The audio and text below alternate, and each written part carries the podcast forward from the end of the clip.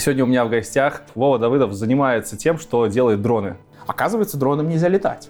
Очень дорого. Прямо очень дорого. И это, наверное, самое большое огорчение было во всей жизни моей. Винт такого размера человеку отрезает руку и практически не замедляется. Около земли повело на 3 метра в сторону. И хрясь, и тебя просто голову срезал нафиг. И чтобы ты понимал, все без исключения дроны, которые сейчас есть на рынке, сделают ровно это. А у меня вот лежат очки, в которых кусок карбона торчит. Глазом до него дотягиваешься. Купляется белорусская. Если птица столкнется с дроном, это будет проблема птицы. А могу делать какую-то херню.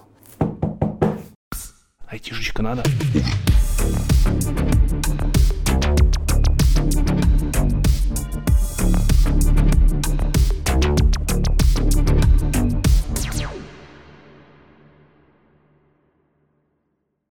Всем привет, меня зовут Лекс, и вы на канале IT Борода.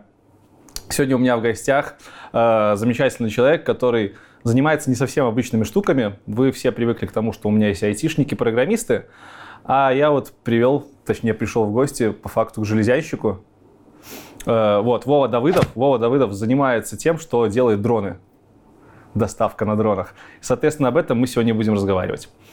Перед тем, как перейти к части вот со самым соком техническим я обычно спрашиваю про историю, потому что персонали не всегда важны, и люди интересуются тем, а как ты вообще вырос и стал таким чуваком, которым стал, крутым. Okay. Поэтому давай с детства вот поэтапно расскажи, как ты начинал э, входить в ту профессию, в которой ты сейчас находишься, вот прям со школьных годов. Окей, окей, окей. Значит, свой самый первый дрон с двигателем внутреннего сгорания я сделал где-то в 6-7 э, лет. Чего? Да, да, да. Это, Это был... какой год был вообще? Э, проверяешь мои э, математические навыки. Я помню, что это вот был первый класс. Ну, надо ориентироваться просто примерно, чтобы представляли. Вот. Это был такой набор для детей от 10 до, 12, до 14 лет. Он состоял, там вот фанерка, фанерный фюзеляж, который надо было выпиливать, пенопластовые крылья, это все склеивалось, обклеивалось бумагой, загибался и спаивался бензобак, ставился мотор калийный с пропеллером, и это была кордовая модель.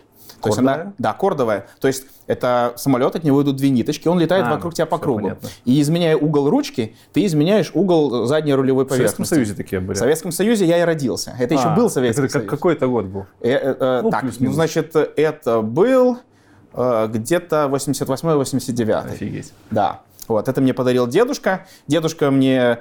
Э, я, я, вот, я, я всегда думал, что я как, как-то сам к этому пришел. Но вот если так вот постфактум от, отмотать немножко, да, дедушка во время Второй мировой войны ремонтировал истребители. Ничего себе. Папа летал на 29-м МИГе. Мама инженер автоматикой занимается. Так что, если так вот подумать, может быть, у меня и выбора не было. Все логично. Да, но при этом, то есть никогда мне никто там, типа, ты пойдешь сюда, никто не... Угу. Просто я, э, вот дедушка вот рано достаточно на пенсию вышел, ну, как бы в, мое время, рано я еще вот в первом классе был, дедушка вышел на пенсию, много времени не уделял, и я его постоянно терроризировал, как это работает, как то работает, и делал всякие самолетики там с резиновыми моторчиками и так далее. И вот э, на один из дней рождения дедушка мне подарил вот такую вот модельку, и я прямо ну, это, это прям, это, это как, э, как ребенка в космос отправить было. Вот, два месяца я ее мучил, потом ее облетали, отлично летала, пока дедушка управлял, я ее разбил за 15 секунд. И это, наверное, самое большое э, огорчение было во всей жизни моей. Ну, дети, они более остро все переживают. А где ты вообще рос?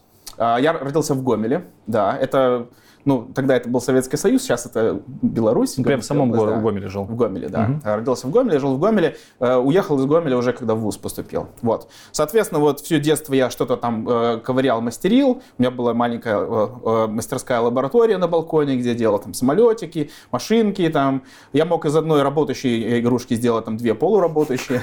Я помню, у меня был шикарный танк, у него там было три моторчика, он ездил и стрелял пластмассовыми такими пульками. Я его разобрал, причем обратно его не собрать не смог даже дедушка с его золотыми руками. И я помню, я из него сделал пенопластовую лодочку с мотором и маленькую машинку с мотором. Вот. Ну, постоянно делал всякие шпиндюльки, в основном что-то, что стреляет, горит или взрывается. Помню, вот очень, очень ходовая вещь была, я сделал из маленькой зажигал, из одноразовой зажигалки огнемет. Хреначил огнем метра на три. Я, кстати, это для меня было сюрпризом. У меня до сих пор на балконе одна стенка и часть потолка полностью черная. Там сейчас стоит шкаф, чтобы этого видно не было. Трубку случайно не щупа-чупса делал? Из стержня. А, в теме, в теме, да. Так, вот, соответственно, да, делал всякие штуки. Вот, э, вначале учился в обычной школе, э, ну как, в обычной школе с двумя классными преподавателями. Вот классная по математике, супер. И учительница английского у меня была тоже классная. Я вот не знаю в, вообще, наверное, в Беларуси ни одной школе, где обычная учительница а отдельным ученикам дает отдельные задания. Ничего себе. Да, то есть обычно вот в классе у всех какой-то средненький уровень, и как бы если у тебя получается чуть лучше, то ты все равно как бы занимаешься постоянно. Но вот учительница по математике и по английскому мне давали отдельные задания. Вот. То есть они видели, что мне как бы вот, обычная школа обычно очень просто. Вот. И учительница по математике, второе ей большое спасибо, э, после восьмого класса буквально пинком меня выкинула из школы, сказала, иди поступай в лицей. У нас был э, лицей. Гомельский, который? Да. Гомельский городской лицей номер один. Да, знаю. Там с углубленным изучением физики, математики, информатики. Вот. Там уровень совершенно другой был всех преподавателей. Чтобы вот, как бы понимать этот уровень, каждый год Гомельский лицей э, берет первые места на республиканских по физике, математике, информатике, международной. Я дважды э, призером был э, Олимпиады по физике, вот. Вначале хотел на математику, но меня туда не пустили. Вот ты говоришь, у тебя по математике хороший препод был, а ты по физике участвовал. А вот как такая так? интересная штука была. Я пришел в лицей, и там были э, углубленные курсы вот по всем трем предметам. И я пошел сразу на все три. Uh-huh. Ну, потому что просто было. Но по математике внутри лицея оказалось уже несколько прошлогодних победителей. И поскольку был какой-то лимит, да, сколько человек можно от, от лицея, от Гомельской области отправлять, я просто не прошел внутри лицея конкурс. То есть эти ребята потом на международный взяли, и на, и на, и на республиканский, на международные какие-то призы взяли, но внутри лицея не прошел. А по физике конкурс был меньше. Я такой подумал, ну ладно, окей, я как бы какие-то штуки делал, тоже понимаю, как это все работает. Ну ладно, пойду на физику. И пошел на физику, и вот республику взял на физике. Кстати, мне это очень помогло. Там республика, медали. Это, например, когда э, мы закончили учебу, у всех проблемы, типа, в какой вуз поступить, как экзамены сдать. Все волнуются, все трясутся, если не сдать там в армии. Поступ... Меня все технические вузы без экзаменов уже брали. Как вузы, да. Поэтому надо было только выбрать. Вот. Я выбрал БГУ, я выбрал физику. Ну, уже пошел физикой заниматься, уже надо физикой. Что выбрал конкретно? А Я поступил на факультет радиофизики и электроники. Почему БГУ. на Рафика, не на БГУ физфак? Ну, все-таки физика это физфак. А, хороший Не вопрос. обижая Рафика. Нет, нет, нет. А, я честно отвечу тебе. А, я вот э, пока учился в школе, у меня был короткий опыт репетиторства. Угу. Я там вот после того, как республиканскую олимпиаду выбрал, выиграл, решили, что ну вот раз умеет решать задачки, значит умеет хорошо учить. И мне там предлагали подрабатывать репетитором. Я там какое-то количество дней поработал, причем мне там платили в два раза больше, чем обычным репетитором. Титулованный репетитор. Ну, блин, олимпиадник. И это был просто ад. То есть вот понимать и уметь учить тех, кто не умеет Э, учиться, это а две ты разные вещи. ребят тренировал, не, не олимпиадников? Я, я тренировал тех ребят, которые со школьной программой с трудой справлялись. Okay. Ну, точнее пытался. Я понял, что это как бы это для меня неподъем, не, не, неподъемная тема. И когда я смотрел вот вообще перспективы после вуза, я увидел, что с физфака есть распределение на педагогическое. Угу, распределять да, на есть. педагогическое. Я понял, что если вдруг карта не ляжет и меня распределят вот, вот туда, для меня это будет смерть. Кстати, сейчас я, возможно, вот немножко пересмотрел к этому отношение, но тогда нет. Ну, там направление целое да. педагога. А радиофизика было более прикладное. Мне очень нравилось прикладное. Что-то там вот э, мастерии делать, да, я mm-hmm. вот с детства себя видел вот изобретателем таким. И мне хотелось вот что-то такое делать, вот. С самолетами как бы вот у нас, у нас и вуза-то толком не было, да, плюс это вот то время, развал Советского Союза, все КБ остановились, по сути, самолет никто не разрабатывал. Поэтому я решил, ну ладно, окей, я буду вырасту и буду разрабатывать какие-то штуки, ну, к сожалению, они летать не будут, да, ну, то есть вот такое, сразу настроился на такой немножко негатив, ну, вот радиофизика поэтому. Ну, то есть ты уже, да, понимал, что ты хочешь, типа, что-то летающее делать? Вот я в детстве делал всякие штуки летающие, но э, как бы в семье у меня миллиардеров не было, да, то есть я уже говорил, там, инженер, пилот, и поэтому, ну, надо было как-то более прагматично смотреть mm-hmm. в плане образования, а радиофизика это там э, математика, программисты, пожалуйста, радиофизики. Тогда уже программисты были, кстати, на, на хайпе у нас? Нет, тогда программисты, э, средняя зарплата была у программистов 300-400 долларов. Серьезно? Смешно подумать, да. Вот, э, да.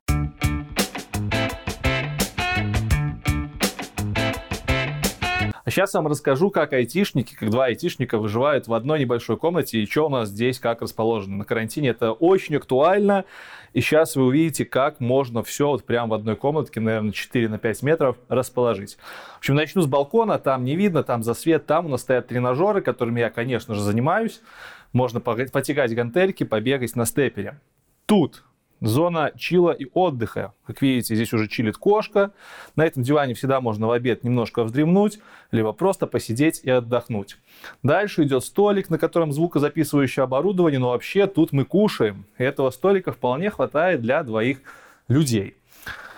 Тут, не отходя от кассы, находится кухня. Плита, барная стойка, умывальник, шкафчики с тарелками, микроволновка и холодильник. Это, в принципе, все, что нужно для того, чтобы успешно похавать и дальше продолжить работу. Это небольшой шкаф со всякими ништяками. В частности, стоят мои любимые орки из Warhammer а. Красавчики.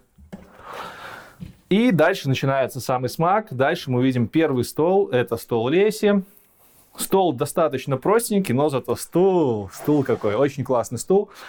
И Тут что у нас есть? Тут у нас есть стул, тут у нас есть стол, ноут и лампа, что немаловажно. Xiaomi моя любимая. Стул, кстати, самурай. В общем, лезть не жаловалась, ей здесь достаточно удобно. Здесь у нас небольшой уголок со всякими тоже ништяками, кнопочка, розочка, малыш Йода и все такое. Ну и, конечно же, моя обитель, мой стол, за которым я работаю, за которым я свожу видосы. Здесь есть подъемный стол, достаточно дорогая штука, но очень хорошая. Здесь есть коврик, чтобы удобно можно было стоять. Есть вот такой вот балансер, спасибо Диме, софтвер-влогеру. Стол этот поднимается, опускается. Свет, микрофон для того, чтобы хорошо на митингах разговаривать и вести для вас стримы. Вот здесь вот камера находится, которая сейчас в руках Леси. Здесь ноутбук, монитор, все это на крепежах, все это аккуратненько, звуковая карта. В общем, идеальное место для того, чтобы работать и для того, чтобы можно было поучиться. Например, питончику на курсе от компании Skill Factory. И сейчас об этом курсе я расскажу вам немножко подробнее. А, собственно, питончик-то это такой язык, который закрывает практически 80, а может даже и больше процентов всего, что можно делать. На нем и email можно пилить, и веб можно пилить, можно пилить telegram-ботов. В общем, все, что угодно практически можно делать на питоне. И в том числе поэтому это один из лучших языков для того, чтобы войти в профессию. К тому же он достаточно простой. И у Skill Factory прямо сейчас открыта запись на онлайн-курс Full Stack разработчик на языке Python. На этом курсе вы получите достаточно знаний, чтобы начать программировать на питончике, делать свои веб-решения. Вы изучите HTML, изучите CSS, фреймворк Django, познакомитесь с гитом, узнаете, как работать с SQL и с базами данных. С самого старта курса вам поможет ментор. Он будет отвечать на вопросы, разбирать вместе с вами задачи и будет курировать финальный проект. К концу обучения в ваше портфолио добавятся разработанные вами два сайта. Сложный сайт с личным кабинетом и веб-планировщик. То есть однозначно вам будет что показать работодателю. Курс платный, но оплата доступна частями и даже в рассрочку. А если до 20 мая вы воспользуетесь промокодом ITBIR, то получите аж целых 3 35% скидоса на этот курс. Очень царская скидка. Прям спасибо Skill Factory за такой царский подарок во время коронавируса. Узнать больше о программе вы сможете, как всегда, по ссылке в описании. Так что проходите, ознакомливайтесь с курсом и входите в IT через Python. И да пребудет с вами дух удаленной работы. Пуф.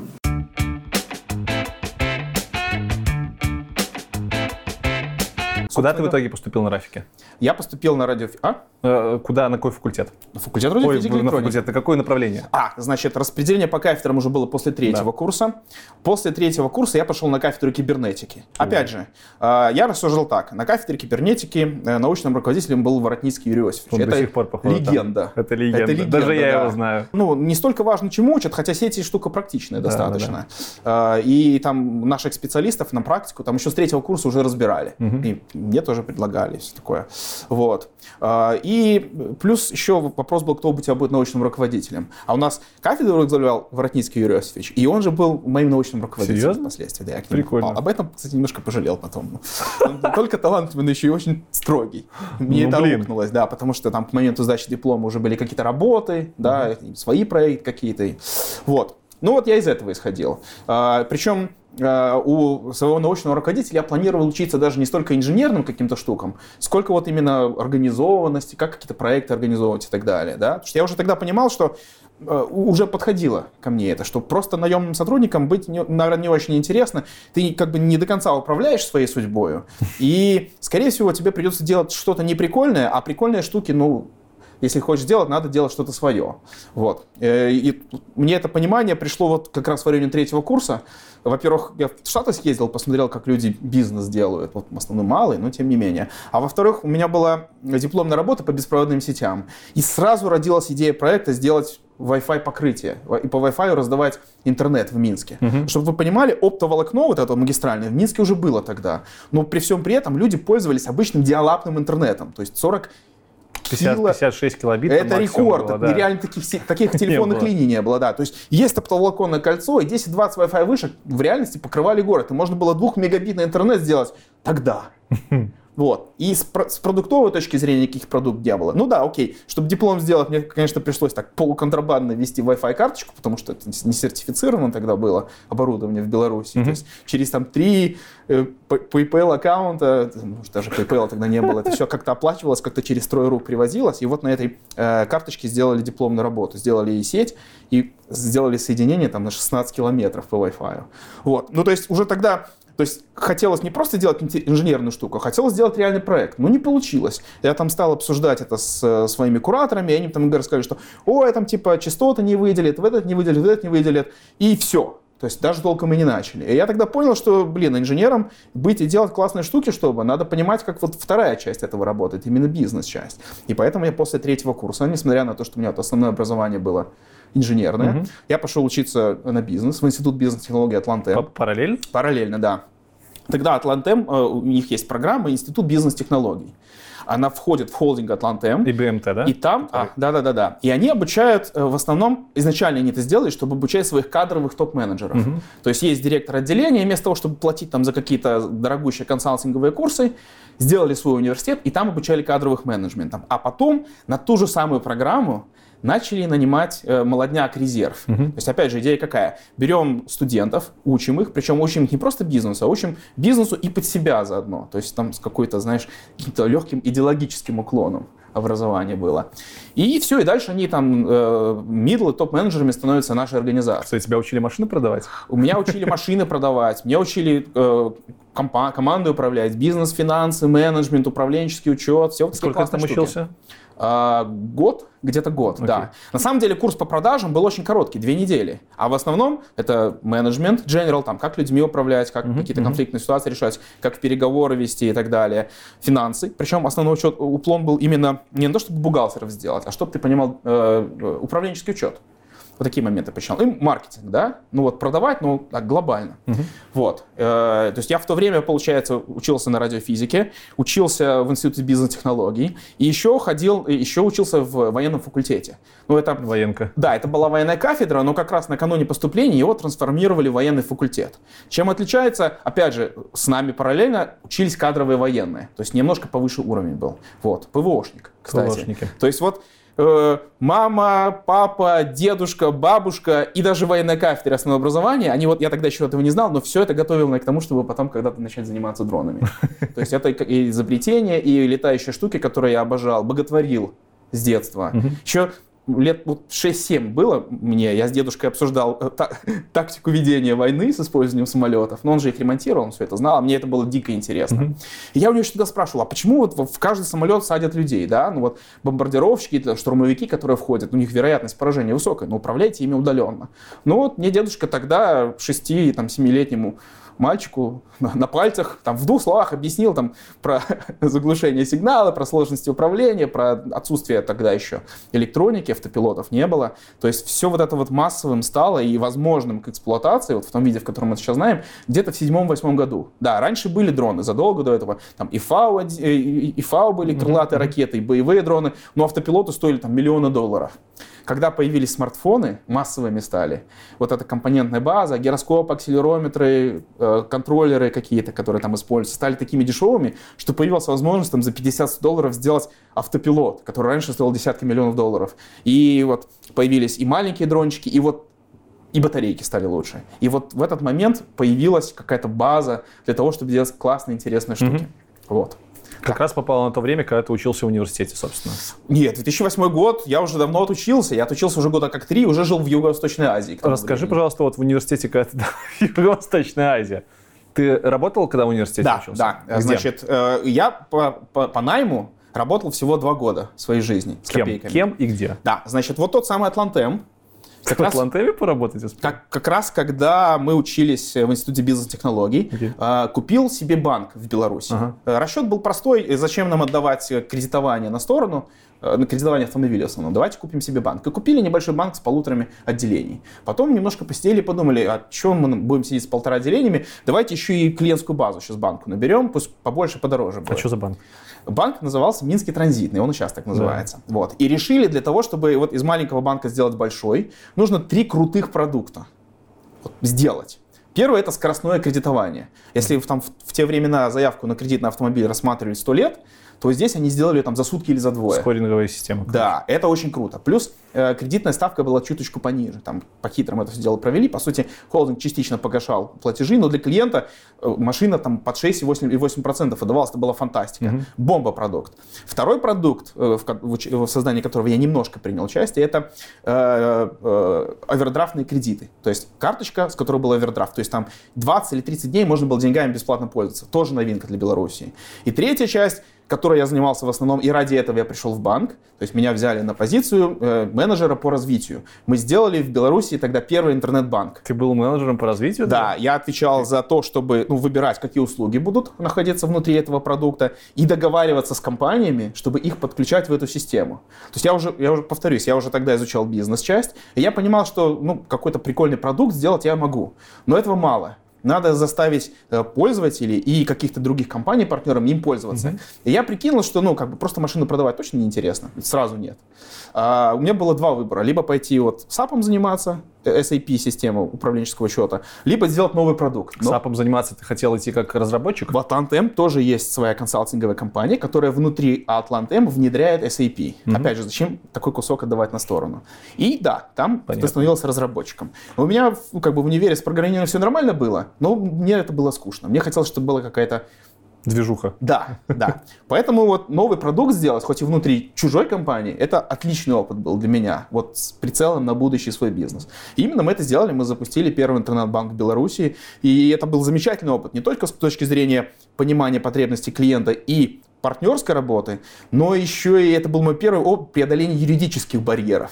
Потому что в банковском законодательстве отсутствовала какая-либо э, юридическая база, база, да, правовая база для интернет-банка. Как это сделать, как это проводить. Мы на тот момент выкрутились, и первый интернет-банк сделали, основываясь на законе электронной цифровой подписи. То есть как клиенты подписывают электронную цифровую подпись распоряжение, все, для банка это юридическое основание для использования. Вот так вот и сделали. Два года там пробовал. Два года пробовал, и после этого укатил в Юго-Восточную Азию. То есть закончил универ, поработал там и свалил. Я еще во время универа, то есть э, первый год, я пятый курс университета, уже там работал на полставки. И Да. хорошо. И То есть- что ты в Азию поехал? То есть вот э, пятый курс универа, он был очень занятой, да, то есть э, я учился в трех местах, еще и работал, и у меня еще и небольшая фотостудия в общаге была. Так, так, у меня сразу предположение, ты выгорел и свалил нахер в Азию. Нет, нет, я очень хотел уже к тому моменту свой бизнес. Я хотел свой бизнес. Я, в принципе, хотел его уже года как два. То есть для меня э, Атлантем это был способ в большой компании научиться как, смотреть, как процессы устроены и так далее. Но я хотел свой бизнес. На тот момент у меня было три варианта. Один, вообще сейчас глупо прозвучит, продавать обувь. Ну, как бы. Я познакомился вот в Атлантем с китайцами, которые э, э, организовали, э, могли организовать возможность поставок из Китая. Я посмотрел на маржу, я с ума сошел. То есть вы не представляете, с какой маржой белорусские магазины продают обувь. Вот. И мы думали просто покупать и мелким оптом уже распределять по сетям. Вот. Это первое направление, что мы прорабатывали. И второе, причем хотелось именно международную компанию. Потому что вот тогда было такое убеждение, оно не- параноидально немножко было, что вот если делать что-то в Беларуси, оно станет большим, то рано или поздно у тебя это отожмут. Ну, оно до сих пор, Кстати, наверное, ну, э, э, не так, понятно, России. понятно, понятно, Да. почему оно есть, как бы, окей. Да, не так, как в России, но в целом...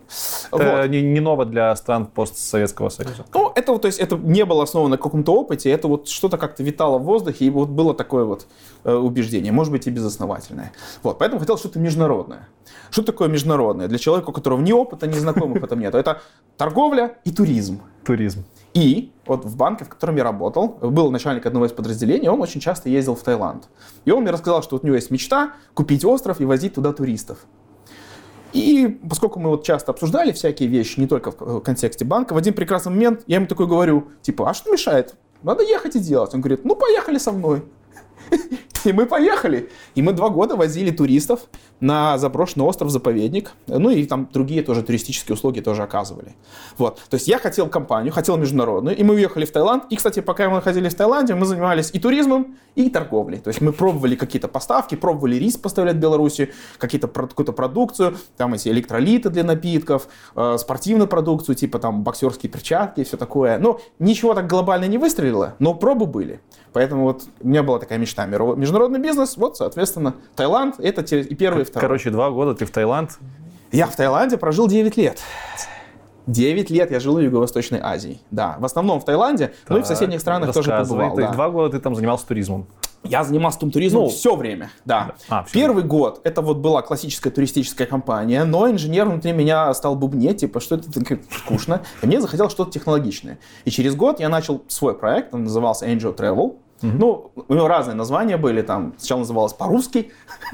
Ну, понятно. Короче, э, суть проекта была, это был такой гибрид маркетплейса и консьерж-службы. Угу. Вот. Я вдохновился сразу двумя вещами. Во-первых, я пытался аналогичного рода проект сделать в транзитном банке, вот, но э, вроде как было интересно, но меня оставляли сотрудником, то есть даже не про какого-то процента. Мне было неинтересно. Хотя по факту вот тогда, хрен знает сколько лет назад, я э, транзитному банку с полутора отделениями в Минске предлагал модель Тиньков банка. Тиньков сейчас стоит там 3 или 5 ярдов. Да, да, да. Вот. А транзитный вот вместо этого пути, хотя у него был навороченный колл-центр от Холланда, первый интернет-банк в мире, в Беларуси. То есть все было, чтобы это сделать. Но, тем не менее, транзитный понашпиговал отделений, вот, что, кстати, очень больно ударило по нему в кризис. Вот. Но, тем не менее, там вроде нормально, как продали его. Угу. Вот. В банке у меня на, на приемлемых для меня условиях это сделать не получилось. Я уехал в Таиланд, через год сделал это в туризме. Это был микс маркетплейса и консьерж-службы. То есть э, в Таиланде очень дорого было нанимать сотрудников иностранных. Ну, то есть, если ты говоришь по-русски, то ты в Таиланде иностранный сотрудник. Это там минимум официальной зарплаты 2000 долларов, с которого надо зарплату платить, минимум 4 тайца, на каждого иностранца должно работать в компании, а за них тоже нужно налоги платить, они ни хрена не делают в туризме, mm-hmm. но они, по сути, не нужны. Разрешение на работу и куча всяких заморочек. Большинство туристических компаний нелегально сотрудников нанимают, даже крупные, типа вот, ладно, не буду называть но честно.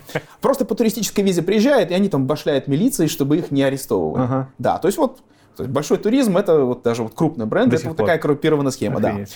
Ну, какая идея у меня родилась? А, Продажа — это, по сути, процесс общения. Общаться можно через телефон. И мы, собственно говоря, так и общался с клиентами, даже будучи в Таиланде, когда у меня было разрешения на работу. Потому что по телефону тебя как бы за руку не поймаешь, не посадишь.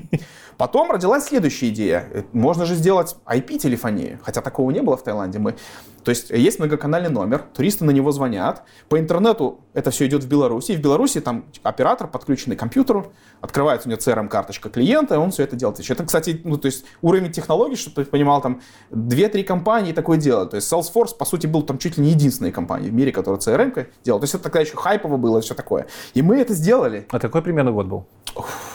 Это был я думаю, где-то 2006-2007. Ё-моё. Да. И мы эту штуку сделали. Причем самая большая проблема была, я думал, что это будет легко решаться. То есть э, колл-центр подняли, CRM-ку open source, Sugar CRM сделали. Вопрос был в номере. То есть это должен быть местный тайский номер. А в Таиланде не было IP-телефонии. И что ты думаешь, я вышел каким-то загадочным образом на голову э, Voice of IP подразделения, мультимиллиардной компании тайской. Они там и телевидением занимались, и мобильной связью, все такое. И они на том этапе тестировали этот сервис, и мы бесплатно получили крутейший номер многоканальный с IP SIP-транком, единственный в Таиланде. 06000 36000 был номер с неограниченным количеством людьми. Нам его дали потестировать, и мы его тестировали два года. Бесплатно. Только через два года стали платить за него. Нормально, нормально. Вот. И вот, соответственно, операторы договариваются, Операторы получают, чтобы ты понимал, стоимость транзакции при таком подходе для меня была ниже примерно в 10 раз, чем там, тому же тестура. То есть операционно было очень выгодно. И уже когда продажа сделана, тайц как курьер просто приезжает, берет деньги, отдает бумажку, ваучер. То есть mm-hmm. это вот та работа, с которой тайцы справлялись. Отлично, там за пару сотен долларов в месяц все шикарно было. И вот этим, собственно говоря, и занимались. Вот. То есть первое время было, опять же, какая-то эйфория, типа, вот технология и все такое. Но потом я понял, что это все равно, ну, где роботы, где летающие штуки какие-то. Вот. И мне, ну, как бы, не то чтобы скучно стало, то есть времени все равно это много занимает. Но я опять вот где-то где в 2008, кажется, я купился первый дрончик. И тоже у меня был вынос мозга. Кстати, чем хорош Таиланд, э, в Китае сделали какой-то дрончик, да, потом его там год или полтора сертифицируют, чтобы можно было а в Евросоюзе продавать. Сразу, да? В Таиланде даже мимо таможни с контрабандой в грузовике привезли, и в магазинах вот э, таких вот, э, типа вот такие шабашки, да, да, да. без всяких, ну просто вот коробки картона, да, пришел, купил 300 долларов. И я купил вот э, дрон, вот аналог Перрота, который там потом появился, который в помещении может летать, держать позицию у меня просто голову разорвало, что такое возможно, и это стоит 300 долларов. Вот. И я там с ним летал, и вот тогда был такой полушуточный первый опыт доставки еды. У меня тогда случился конфликт с моей тогдашней личной жизнью. Угу. Ну, это было больше связано с какими-то стрессами рабочими, которыми еще молодой неокрепший организм психологически не был готов. В общем, короче, мы расстались, ну и как бы у меня возник квест познакомиться с какой-то девушкой. И я думаю, ну как бы просто там при, подойти, там Стайкой? типа при... А? Стайкой? Э, было пару попыток, но я понял, вот опять же, очень полезный опыт. Я понял, что такое cultural reference, и культурные какие-то особенности. Многие люди это недооценивают, когда вот идут, говорят, типа, мы там в Америке откроемся, в Азии откроемся. Это реально, надо понимать, это большая работа. Я полноценно это прочувствовал только где-то через первый год спустя. Да, то есть я понимал, что люди другие, но как с ними работать, вот на это нужно время. Ну так вот, я просто прицепил мороженка наверх этого дрончика, а тогда дрон, даже сейчас дроном некоторые, о, дрон, прикольно. А тогда это вообще таки, такого не было в принципе ни у кого. И он просто так вот подлетел и сел. Это был успех. Сразу скажу. Я не знаю, сработает ли сейчас, но тогда... Хороший подкат. Не буду приводить статистику, но... Окей, окей. Вот. И из этой шутки я задумался, потому что в нашем бизнес-процессе самое сложное была доставка. А, банковские карточки еще были не сильно распространены, онлайн-платеж взять было проблематично. То есть должен был быть курьер, который приедет и возьмет деньги. Вот курьеры это реально была проблема. Воруют, опаздывают, не приезжают. Хотя вот у тебя планшет электронный есть. Мы сделали навороченные штуки. Планшет, кнопку нажал, едь сюда, кнопку нажал, едь сюда, кнопку нажал. То есть э, ошибки для человека в принципе не должно остаться, но тем не менее их было много. Подожди, а почему вы делали эти планшеты? Ну, вас, курьерам вас... их раздали. А у вас были... А, курьеры, которые ваучеры. Да, эти планшеты были подключены Позили. к CRM, mm-hmm. да. Человек через телефон продал, например, экскурсию okay. на реку Квай. У курьера, который в непосредственной близости от этого отеля находится, появляется инструкция. Приедь сюда, возьми 3,5 тысячи батов, отдай бумажку. Mm-hmm. Вот, казалось бы, что может быть проще? Но Понятно. Траблов было очень много. Вот. А потом еще, когда мы про другие страны задумались, там в Турции, например, в отеле не, не, посторонних не пускают так просто. Короче, много челленджей было. И я тогда понял, что доставка это прям реально проблема. Причем не только этого. Мы и еду доставку там через наш телефон продавали, и потом с местной службы их доставляли. И я прикинул, что дрон это прям офигенно. Ему зарплату платить не надо, летит по прямой, и будет здорово. И где-то вот себе там галочку поставил, даже как-то на досуге расписал бизнес-план, как это все может работать. И пылилось это все вот в таком виде где-то до 2000 12-13 года. 13, 12 года. Это лет 6 получается? 12, да, получается, да. А, что произошло в 2012 году? В 2012 году рухнул российский рубль. Да. Раза в два. Туризм просто вот перестал существовать. Ну, то есть русские в основном были у вас там, да? У нас были только русские. Только. Да. Что дальше? 12 год, да, вот это соответственно, вот рубль рухнул. Ну, симки же нормально продавались. А там такое дело. То есть до начала сезона э, туркомпании делают заказ, и потом а, ну, закупается, но по мелочевке. И я такой посмотрел, ну все, короче, туризм будет... Надо сворачиваться. Свернемся сейчас, через год, через два, когда рубль откатится, вернемся. Ну и все, короче, денег относительно много. И есть вот такая вот идея, да. Я думаю, ну, поконструирую по приколу что-нибудь, может, что-то интересное получится. И стал делать вот этот дрончик. На самом деле нет. Еще до того, как рубль упал, я его начал делать. Сам? Да, я, нет. Я приехал в Беларусь, зашел в свой альма-матер и нашел, собрался мини-команду из трех человек, которые делали на том моменте ключевую технологию. Систему сверхточного позиционирования дрона относительно посадочной площадки. То есть, ну, э, чтобы в двух словах, чтобы доставить человеку груз, не вот эта вот ерунда, которую там люди демонстрируют, типа как у нас дрон доставляет, все фигня. Чтобы реально человеку доставить груз, нужно решить проблему вот этой передачи груза. Да? То есть реально рассчитывать на то, что в том месте, где дрон будет доставлять груз, будет площадка там 10 на 10 метров открытая. А, передачу, в смысле передачи именно да, самого товара. Это, это, это полный бред, да. Угу. Поэтому нужно решать этот вопрос. И один из вариантов был следующий. Мы э, устанавливаем посадочную площадку на окно. Мы, кстати, ее запатентовали. Вот этот концепт и способ, и устройство. И дрон садится на нее, оставляет груз и улетает. И человек открывает окно и просто забирает груз. Так вот, чтобы это сделать, дрон должен относительно этой площадки позиционироваться с сантиметровой точностью. GPS не позволяет? GPS обычно дает плюс-минус 10 метров, особенно вблизи здания. Да. Поэтому э, схема была такая. Дрон по GPS прилетает там плюс-минус 10 метров, а дальше система ближнего позиционирования уже обеспечивает навигацию до посадки. И я вот э, нанял ребят, которые вот это вот дело делали. Это ты вот, получается, в 2012 году уже вернулся, и вот тут уже развернул Я приехал, набрал ребят, привез им запчасти и поехал обратно, да. И удаленно с ними как-то пытался вот этот процесс mm-hmm. курировать. Э, софт для нашей системы э, курьерской мы тоже удаленно разрабатывали. Было две аутсорсинговых компании на Украине. Одна делала мобильное приложение, другая CRM-система настраивала. Да, мы коммуницировали через интернет, плюс с белорусской компанией мы общались okay. через интернет. То есть, в принципе, для меня этот формат был нормальный. Но для дронов не сработало, сразу скажу. То есть, вот пока меня не было, практически ничего не двигалось. Я mm-hmm. приехал, и мы там буквально за две недели сделали больше, чем за три месяца. Ну вот, делали вот эту первую штуку. А потом хряснул рубль я подумал две вещи. Первое, у меня реально начинали шарики за ролики заходить. Два проекта тянуть было сложно. И я прикинул, что, блин, наверное, это знак свыше. Я сейчас вот сфокусируюсь на дронах, посмотрю, что получится, и там, если не получится, вернусь к туризму. Угу. Вот. И я вернулся, и вот где-то с середины 2014 года уже занимался только дронами. Только дронами. То есть туризм поставил на паузу, был легкий конфликт, Потому что ну, не все как бы поняли тот факт, что как-то так вот у нас бизнес есть, да, а ты планируешь не заниматься им. Ну, неважно. То есть ты я объяснил, я, порвал отношения? Я объяснил, я объяснил, что ну как бы сейчас мы точно деньги потеряем, поэтому сейчас okay. ставим на паузу, через год, через два посмотрим. Но как бы я дронами так увлекся, ну то есть тут прям все собралось, да, то есть ты делаешь классные инженерные штуки, ты делаешь вот то, о чем вот ты реально в детстве мечтал, да, все так говорят, типа вот работа мечты, но это, это реально так, это, это, был, это было больше, чем мечта, это был культ, летательные аппараты — это высшая степень эволюции человечества. Слушай, ну в 2012 году это вообще, вот как я помню, мне казалось, что это, ну, не то чтобы детские шалости, но какие-то несбыточные мечты. Типа доставлять дроном что-то, ну, come on, когда там максимум у кого-то в Минске, там у кого-то из твоих друзей был дрончик, который может там просто подниматься и садиться. А, и ты подожди. Дум... Тут немножко разные вводные данные. Mm-hmm. Я же не ориентировался на то, что у кого было из друзей. Я смотрел это как разработчик. Я знал уровень технологий у военных очень хорошо. Я знал уровень доступных компонентов в публичном доступе. И этого было достаточно. На самом деле, вот по компонентам, ну, как бы тоже произошел прогресс, но он ну, несущественный, можно было тогда работать. То есть самое большое, самое классное, что вот с 2013 года по сегодняшний день случилось, это увеличение емкости батареек. Но и при тамошних можно было работать сейчас, реально. То есть все было. То есть ты собираешь команду, да, она очень узкоспециализированная, сложная команда, да. То есть, условно говоря, там, iOS-разработчиков, а, я сейчас, не, ну, как бы, никого не притесняю, я просто говорю о сложности поиска, да. То есть на белорусском рынке, ну что, тысяча, наверное, наберется легко. Айосников? Да. Ну, возможно. Может больше.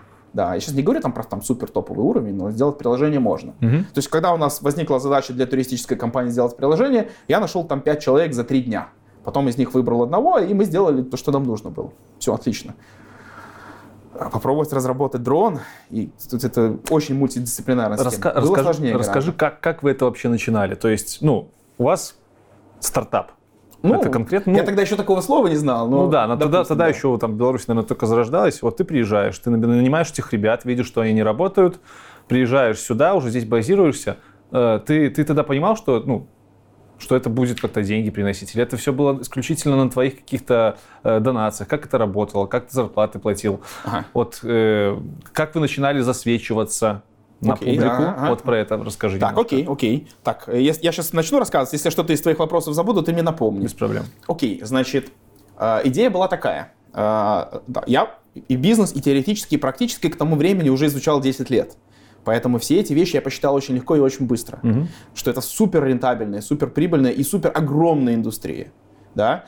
Электронная коммерция тормозится исключительно доставкой. Это самая большая стоимость. 70% расходов электронной коммерции это доставки. Э, очень высокий процент э, отказа от заказа. Вот если, например, Америку смотреть, люди в основном отказываются, то есть не дозаказывают в тот момент, когда видят время доставки. То есть там брать Америку, там, там 70 дней. Prime Prime Air, там, а, а, Amazon Prime еще не было, mm-hmm. да, то есть два дня, хотя и два дня сейчас уже долго, да, Amazon целится сейчас в 20-30 минут, вот. Доставка еды, я этот рынок тоже очень хорошо знал, да, и несмотря, даже в Паттайе, в малюсеньком городе, люди ждали там по 40, по 50 минут. За 5 минут дрон это сделать. И никакой зарплаты. Амортизация всех компонентов, бесколлекторные моторы, кстати, очень надежные и очень э, ресурсные. Да? Все это я понимал. Я знал, что это будет супер рентабельно. И компания будет, ну, если правильно и быстро сделать, это минимум 10 Сразу мне вопрос, да. что ты в Беларусь приехал? Почему ты не остался там в Паттайе это делать? А, мне нужны были инженеры. А там их нельзя было найти? В Паттайе, в Таиланде, да и в Беларуси их не так просто было найти под такую специфическую отрасль. То есть э, специалисты в этом направлении, вот я сейчас скажу, где можно найти. Калифорния, причем далеко не все. Даже в Калифорнии это процент один, условно А что говоря. за специалисты сразу должны назовем? А, Калифорния, Израиль и Швейцария. В, в чем их? И немножко Германия. В, в, в чем их особенность? Ты должен понимать математику и физику работой летательного аппарата. Угу. То есть ты должен быть классным embedded программистов. Embedded программистов, кстати, уже в принципе мало, да? Ну, попробуй сейчас вот. В принципе, сейчас уже найти программиста там на C под embedded, так, устройство. Вот не так давно одна крупная и весьма уважаемая компания, по-моему, всех наняла, кого смогла. И до сих пор ищет, у них там 30 вакансий свободных до сих пор, или 50, или 100. Вот. Но этот человек должен еще ко всему прочему понимать алгоритмику и механику работы летательного аппарата. То есть это два очень маленьких множества, а они должны пересекаться. Угу. Очень мало специалистов. А, в Таиланде, э, ну, в плане там инженеров и так далее, нет. В Беларуси в плане инженеров относительно неплохо все. Да. И поскольку на том этапе, вот самом начальном, основной челлендж был инженерный, ну, я так думал тогда, да, я вернулся в Беларусь, чтобы работать mm-hmm. с командой. У меня до этого был опыт э, сбора команды для разработки под туристический проект, да, то есть у нас сначала был аутсорсинг, потом несколько человек я все-таки взял в штат. Вот, даже мобильная разработка, и северную часть мы делали, вот. И в Минске это было быстро, относительно дешево, да, вот тогда люди получали там, условно говоря, там полторы-две тысячи меня. Я тогда думал, блин, гребаные аутсорсеры, из-за вас такие бешеные деньги, да. Вы бы меня сейчас знали. Если бы я знал, какие цены будут сейчас, я бы тогда этим радовался. Вот. Вот, соответственно, да, разработка продукта, соответственно, надо быть здесь, да. И э, если вот говорить про аутсорсинговую разработку это серверных частей, да, эти процессы отработаны. Вот как дрон удаленно э, курировать разработку, у меня не получилось, по крайней мере. Я думаю, что невозможно. Вот, э, я и сейчас вот прихожу, и мы какие-то вещи делаем, я в тестах участвую. То есть надо физически видеть, трогать, надо вот внутри этого быть. Кого здесь, ты набрал в самом начале? Здесь удаленка не работает. Это был профессор университета и студент, два студента, которые у него учились, потом остался один. И вот этой вот маленькой командой, и плюс еще был один э, авиаконструктор, тоже только-только недавно после вуза, который помогал физически как-то вот какие-то вещи собирать. Угу. У него был доступ в одно из конструкторских бюро, таких полуразваленных, но оно на том этапе было оборудовано лучше, чем вот это помещение, и вот какие-то вещи он собирал. В результате у нас, мы, у нас было три точки в трех частях Минска, между которыми было там 40-50 минут. Ему, там, условно говоря, съездить в КБ, собрать там дрон, приехать там э, на факультет, что-то там накодить, вы, вывести его на футбольное поле радиофизики, электроники, да, вот да, той да. самой, и там полетать. Там, кстати, мы в одно дерево один раз приземлились, я вспомнил, как я в детстве лазил по деревьям. Вот. И еще третье место было, где я жил непосредственно, это была многоквартирная комната, вот в одной я живу, а другое вот пространство отведено, чтобы собраться, что-то покодить, что-то обсудить, вот. Э, вот в таком вот режиме это какое-то время посуществовало, потом э, Э, сообщество линуксоидов поняло, что им нужна площадка, и так появился Hackerspace. И в тот момент Hackerspace стал для нас вот этим вот центром притяжения. То есть уже здесь можно было какие-то простые вещи собрать и здесь все это потестировать. Да. То есть вот это был первый опыт. Значит, э, я вот на, на том этапе я отнесся к этому именно как к стартапу. То есть есть э, бизнес-идея. В плане размера рынка и рентабельности вообще никаких вопросов.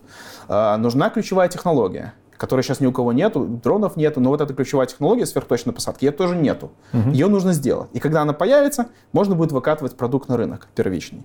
Это была вот э, первая посылка. Соответственно, мы делаем прототип, обращаемся к инвесторам, показываем, что вот у нас это есть, они нам дают денег, и мы масштабируемся и уходим на рынки разных стран. Вторая проблема, о которой я уже узнал по мере работы над проектом, была законодательная. Оказывается, дроном нельзя летать. То есть ты можешь сделать супер классно, но летать им нельзя. Во, всем, во всей Европе и в Штатах, в Штатах вообще все дроны, любая коммерческая деятельность, связанная с дронами, была незаконной. Что значит нельзя летать? Э, Это значит, что ты не можешь зарабатывать деньги на полетах дронов. Коммерческая эксплуатация дронов запрещена. То есть даже с камерой в Америке, буквально вот еще два года назад, ты не мог летать и зарабатывать этим. Ну да, люди как-то вы- выкручивались, типа, А с с какого хера? Ну, типа, законодательство, вот поверь мне, так и есть. зачем? Ну, надо пообщаться. Не, ну, э, я могу предположить, как рассуждают законодатели, которые это Ну, да, ограничение да, ввели, да, интересно. но точно я не знаю. Окей. Ну, предположение заключается в том, что если ввести это в коммерческую эксплуатацию без соответствующих правил, то всего этого появится очень много, дроны будут людям на головы падать, дроны будут в самолеты врезаться и так далее. Это, кстати, актуально до сих пор. Мгм. Но как бы, все чуть более сложно. Так в двух словах не расскажешь. Ну так вот, значит, вот первая техническая проблема была. И как только мы сделали первый прототип, мы вот уже в, еще в 2014 году даже, Два года, получается, прот- до прототипа. нет, первый вот прототип, вот это вот, э, как дрон садится на площадку автономно, это заняло где-то 5 или 6 месяцев. Мгм. Даже, даже, наверное, меньше, потому что, ну, это вот все. Это вот Вы с на момента- энтузиазме работали все это время? У меня денег было. А, деньги ну то есть были. ты позаработал, как бы На- вкладывал? Нормально. Окей, окей. Нормально. Ну, как бы я думал, что прям вообще много, но оказалось, что если ты, у тебя этот cash flow заканчивается, и ты при этом тратишь на какой-то проект, то очень мало. Понятно. Ну так вот, был быстро такая, делаем прототип, поднимаем деньги у инвесторов и выходим в какой-то э, развитой рынок. Поскольку у меня уже был опыт, регистра... э, опыт взаимодействия с Ирландией, да, там была э, главная компания туристическая, и плюс я там людей знал, со стартапом, с новым тоже решили базироваться в Ирландии. Плюс Ирландия была единственной развитой страной в мире, то есть единственная страна в Евросоюзе, ну и там Америка как бы тоже была, где была разрешена коммерческая эксплуатация дронов. Вот. Киллер фича. А знал об этом я, потому что я там прожил там где-то полгода, условно говоря. Да. И мы стали прорабатывать пилотный проект. Вот э, ты спрашивала, когда мы впервые о себе заявили. Да. Вот мы запланировали на начало 2015 года две вещи. Во-первых, мы участвовали в конкурсе этот, э, Сколково, в том числе в Минск приезжал стартап-тур. Generation S, который? Нет, это разные А, другая проекты. вещь. Ну, Сколково вот в 2015 году мы стали победителем стартап-тура в Минске, заняли там то ли первое, то ли второе место, я сейчас уже не помню. И потом поехали в Москву там, вот. И второе, мы планировали запуск. И мой человек в Ирландии договорился с одним очень крутым пивным брендом. Э, Бренд назывался Murphy Stout. Это ирландский бренд, но им- к тому времени уже владел Heineken. Не суть. О том, что мы сделаем на День Святого Патрика рекламную доставку. Идея была какая? То есть это пока что чистый пиар, да? У нас там на 90% один единственный аппарат готов, ни о каких доставках речи не шло, но по закону реклама алкоголя была запрещена, а вот такую штуку сделать, вирусную запустить, интересно было. бы. И Для бренда интересно и так далее. И мы договорились, сколько нам пробашляет и все такое, что вот мы на День Святого Патрика сделаем такую доставку. И буквально за неделю или за две нас регуляторы развернули. Типа, да, коммерческая эксплуатация разрешена, но, во-первых, в пределах визуального э, контакта, а вы летаете дальше. Во-вторых, у нас День Святого Патрика, к нам народ со всего мира там приезжает. И, Пусть бог, вы кому-то на голову упадете. У нас тут реклама будет такая, что мама не горюй. Вы там пытались говорить, что типа у нас там отказоустойчивость, там, если один мотор сломается, ничего страшного. Им сказали, пофигу, если сломается два или там еще Ну, что-то. понятно. Вот. И, короче, вот этот, на этом этапе пилот нам завернули. А потом еще и уже, ужесточили законодательство в Ирландии. То есть Ирландия была такая вся вся демократичная в плане дронов. И потом подумала, что-то мы сильно демократичны. Я думаю, что, кстати, не, не на пустом месте. Я думаю, что все-таки вот всякие коммерческие компании сделали ровно то, чего опасались в Америке. И ирландцы поняли, что такими добрыми быть нельзя. У тебя не было так- а, такого, что типа вот, ну, опустить руки, потому что нигде не было законодательства? Слушай, Ну, а, законодательство это же такая, это айсберг, который хрен сдвинешь вот с первого взгляда. Это логично, но, понимаешь, я полгодом ранее сделал Voice of IP в Таиланде, сделал туристическую симку и так далее. И мне казалось, что... Ну и вообще, ну то есть вот, я всю жизнь себе какие-то, ну такие... Не, неинтересно делать то, что ты заранее знаешь, что сделаешь. Республиканская Олимпиада получена. Я, кстати, вот в девятом классе первый раз участвовал, ничего не занял. Вот. Но потом такой подумал, так, блин, ну надо немножко больше позаниматься. И на следующий год взял первое место. Короче, был у тебя этот- То есть у меня Двигатель. в, мое, вот в то время, и, к сожалению, оно и сейчас не сильно изменилось, у меня есть такая ментальность. Если я что-то хочу, я это сделаю либо сразу, либо со второго раза. Окей. Вот. С ирландцами не срослось, пофигу. Сделаем, например, в России. Рос- Почему мы, собственно говоря, вот всякие там Сколково, Generation S туда шли? А, Если в Европе было законодательство, и оно запрещало дроны, то в России законодательства не было вообще. То есть оно как бы не запрещено. Да, понятно, что ты можешь начать летать, а завтра оно появится и тебя закроют.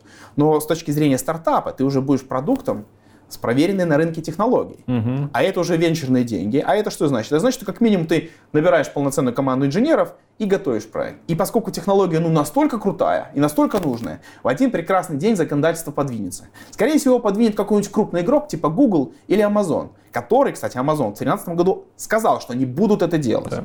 И мы прикинули так. Amazon делает какую-то херню. Я, наняли какого-то наняли какого-то чувака, он там что-то сконструировал, ну да, оно летает, хайп там подняли, в интернете показали. Но эта штука грузы доставлять не может, но это работать не будет. И Amazon вот с этой херней однозначно пролоббирует нормальное законодательство. И тут появятся такие красавцы, как мы, все в белом, а у нас уже нормальная технология, которая еще и под- подтверждена работой на реальном рынке. Да, не в Америке, но на реальном рынке. Потом прицел был такой. Но инвесторы э, нашего эн- энтузиазма не разделили. Тут инвесторы как бы, один- ну, я имею в виду сейчас, я про 15 год говорю. То есть вот законодательства нету, вот будет законодательство дадим денег. Был один классный фонд, прям супер классный фонд, единственный. Э, Мне удалось встретиться с его э, инвестиционным директором. Бортника какой-нибудь, нет? Это не фонд. Это не, а, это не фонд. Я не знаю просто, насколько... это- Ну хорошо, окей, я скажу. А, ничего такого не будет. В России есть классный фонд Гришин Работник. На самом деле он в Америке. А, Его учредил генеральный директор Mail.ru. Я встречался с директором этого фонда и рассказал ей проект. И ей понравилось. Вот я общался, наверное, в тот год, и не потому, что хотел поднять инвестиции, а просто хотел получить обратную связь. Где-то с 40, 40 инвесторов. Ого. И только один вот реально сразу понял, даже не надо ничего объяснять, даже мне рассказали, что можно вот так вот, вот так вот делать. Я прям вот Валерия Комиссарова очень талантливый человек, она просто сразу все поняла. И вот мы показали ей видосы и так далее, и вот э, э, я понимал, что это будет процесс, соответственно, вот, вот у нас такая идея, вот посмотрите, мы вот это сделали, посмотрите, вот это сделали. И вроде как все хорошо шло, но в конце года я получил от Валерии письмо, которое меня просто вот убило, да, то есть я довольно быстро восстанавливаюсь, но тогда у меня был депресняк, наверное, дня два или три.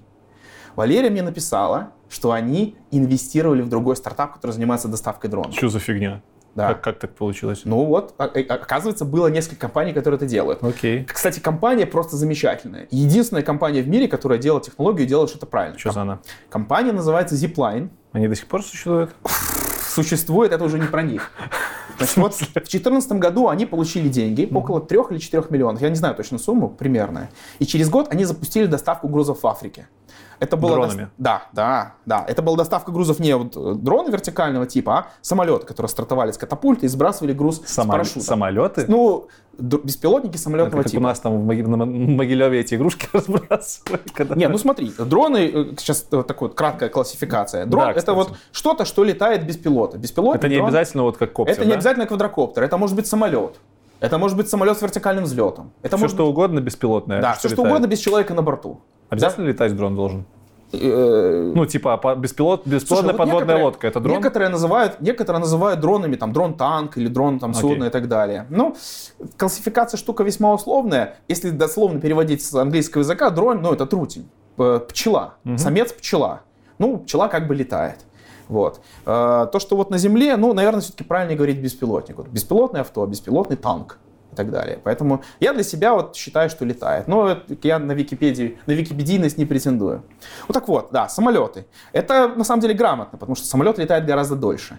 А, проблема выгрузки, вот, о которой мы думали, они решили довольно просто. Просто он на, на одноразовом бумажном парашюте скидывает Мгм. это. Ну так, немножко не цивильно, но зато позволяет очень быстро вот Ну, в такие Там же точность развитые, ну, в Африке там Окей. открытое относительно место, сбрасывают медикаменты. Компания супер классная, да, причем при том, что в 2014 году у них вообще не было никакой технологии, то есть вот это вот опять же специфика работы инвесторов. Они скорее дадут э, человеку, которого не знают, особенно если у него был какой-то успешный опыт бизнеса, да, чем человеку, у которого есть технология, но что он из себя представляет как э, директор. То есть здесь связи очень важны на самом деле. Ну, они думают больше про деньги. Я про тогда, этого составляющую. я тогда этого недооцениваю. Окей. Инвесторы всегда думают про деньги, но вот человек с э, proven record, именно как директор, он с большей вероятностью доведет до денег. Компания супер успешная. То есть они получили вот эти начальные деньги. Через год запустились в Африке там, с одним, с двумя дронами. Буквально сразу же подняли 17 миллионов долларов.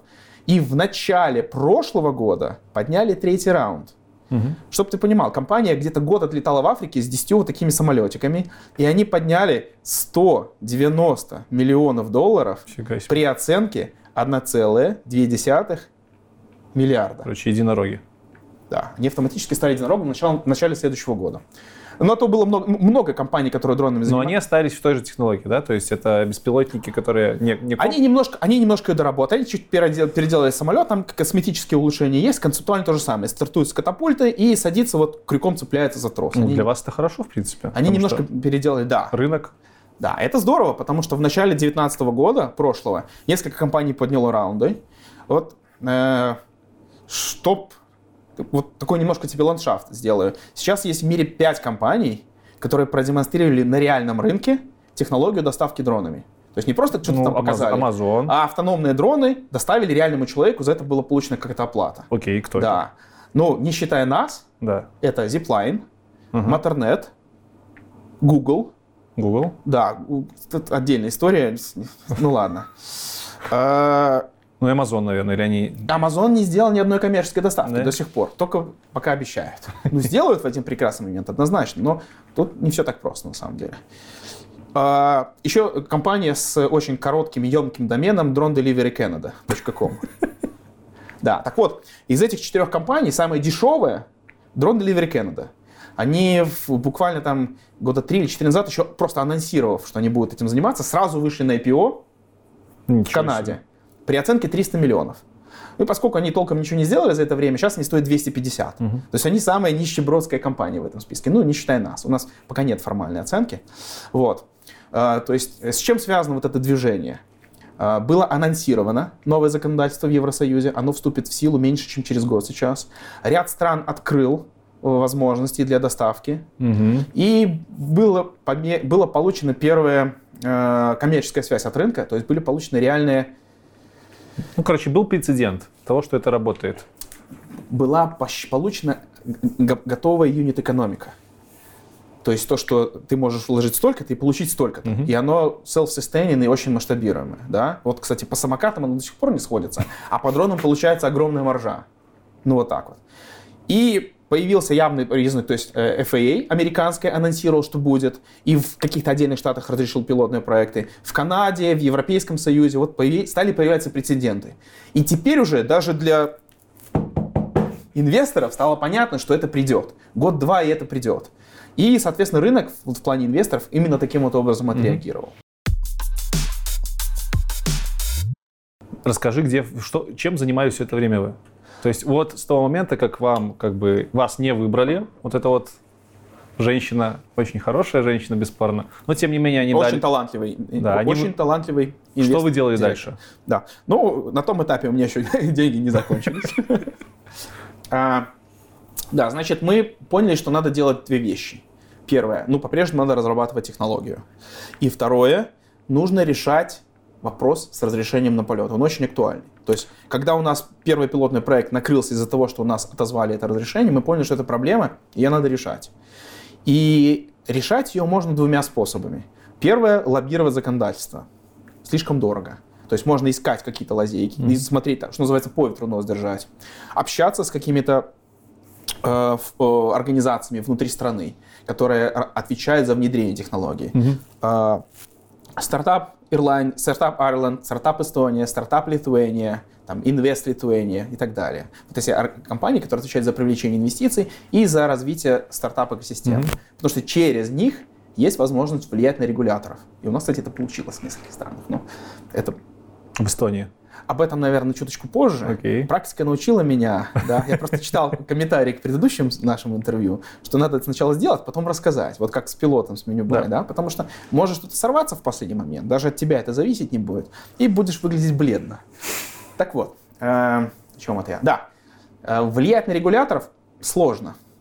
Второй вариант – это делать технологию, которая будет максимально compliant с будущим законодательством. Я приведу тебе пример. Мы около двух лет назад, три года назад разработали и два года назад подали патентную заявку на концепт дрона с, без- с, э, с крылом-парашютом. Это вот тот опыт, который мы получили в 2015 году. А если у вас все сломается, что произойдет? Ну, тогда дрон упадет и кого-нибудь убьет. И чтобы ты понимал, все без исключения дроны, которые сейчас есть на рынке, включая вот этих вот пять компаний, сделают ровно это. Они кого-нибудь убьют, если упадут.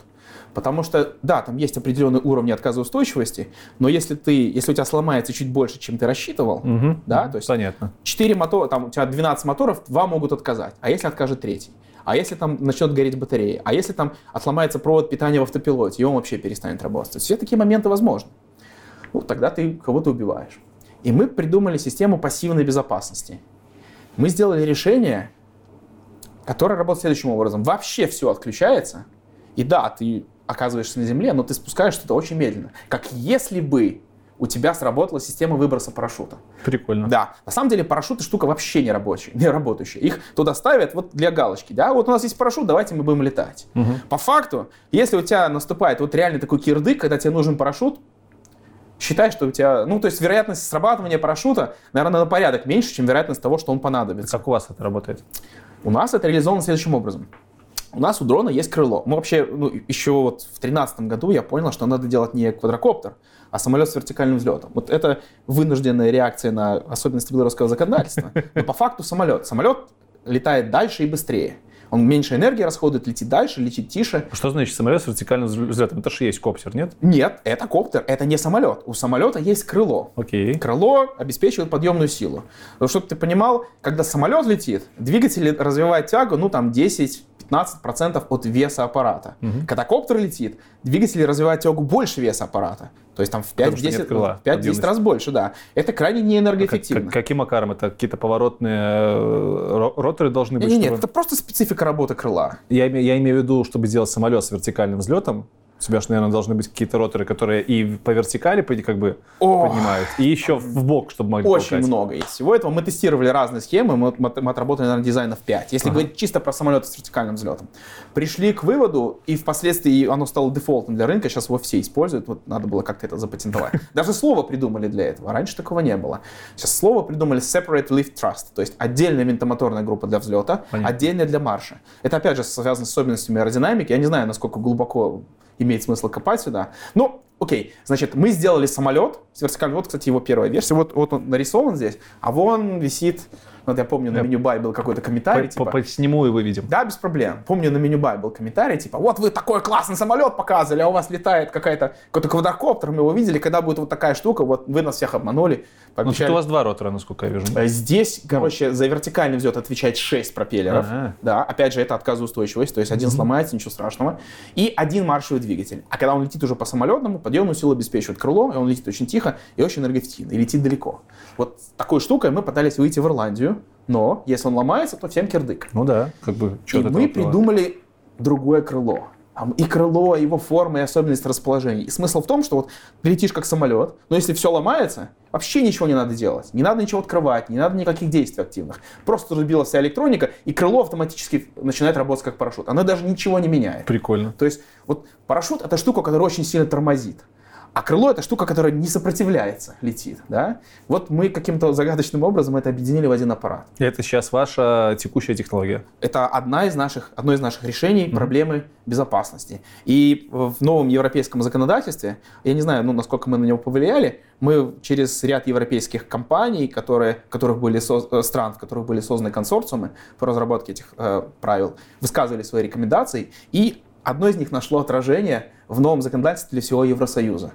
И э, в этом законодательстве идет классификация разных аппаратов по степени опасности. Мгм. И один из параметров это максимальная энергия, которая получается в случае там, выхода из строя и падения. Да. И вот по этому параметру на текущий момент, если говорить про пассивную систему, есть только один аппарат в мире, который может им соответствовать. Это ваш И аппарат. если наш патент выдержит, то он таким и останется.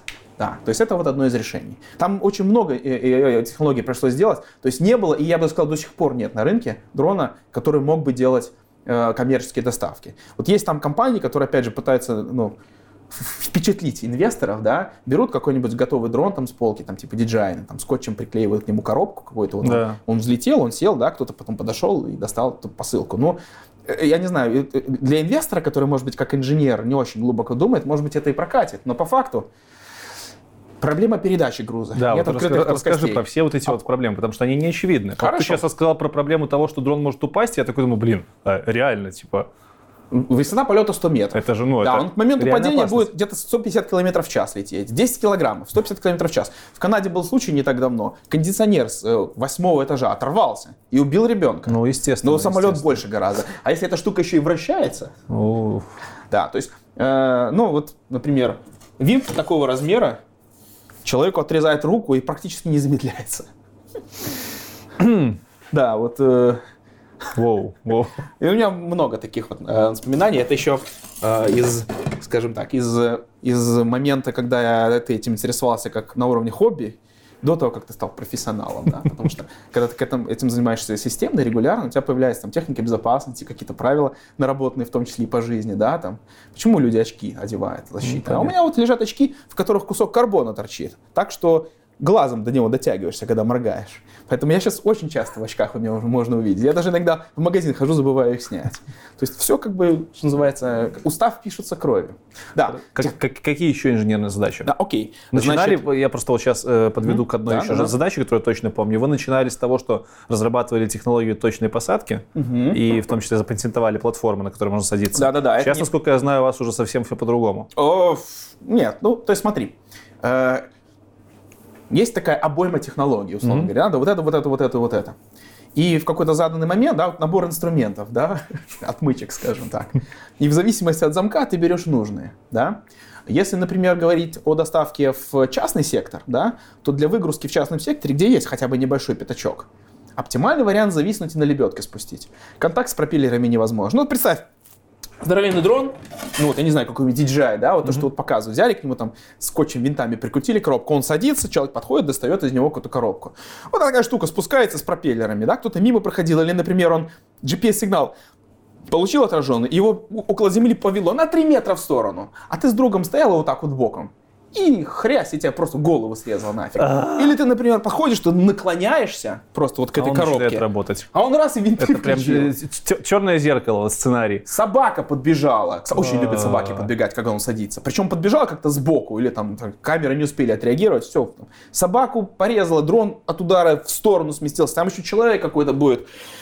Это просто Поэтому опускаться на такой землю вообще не кошмар, да. Я бы просто руки отрубал компаниям, которые вот это рекламируют. Потому что же будут какие-то дурачки, которые им дадут денег, и они таких сделают много. Вот.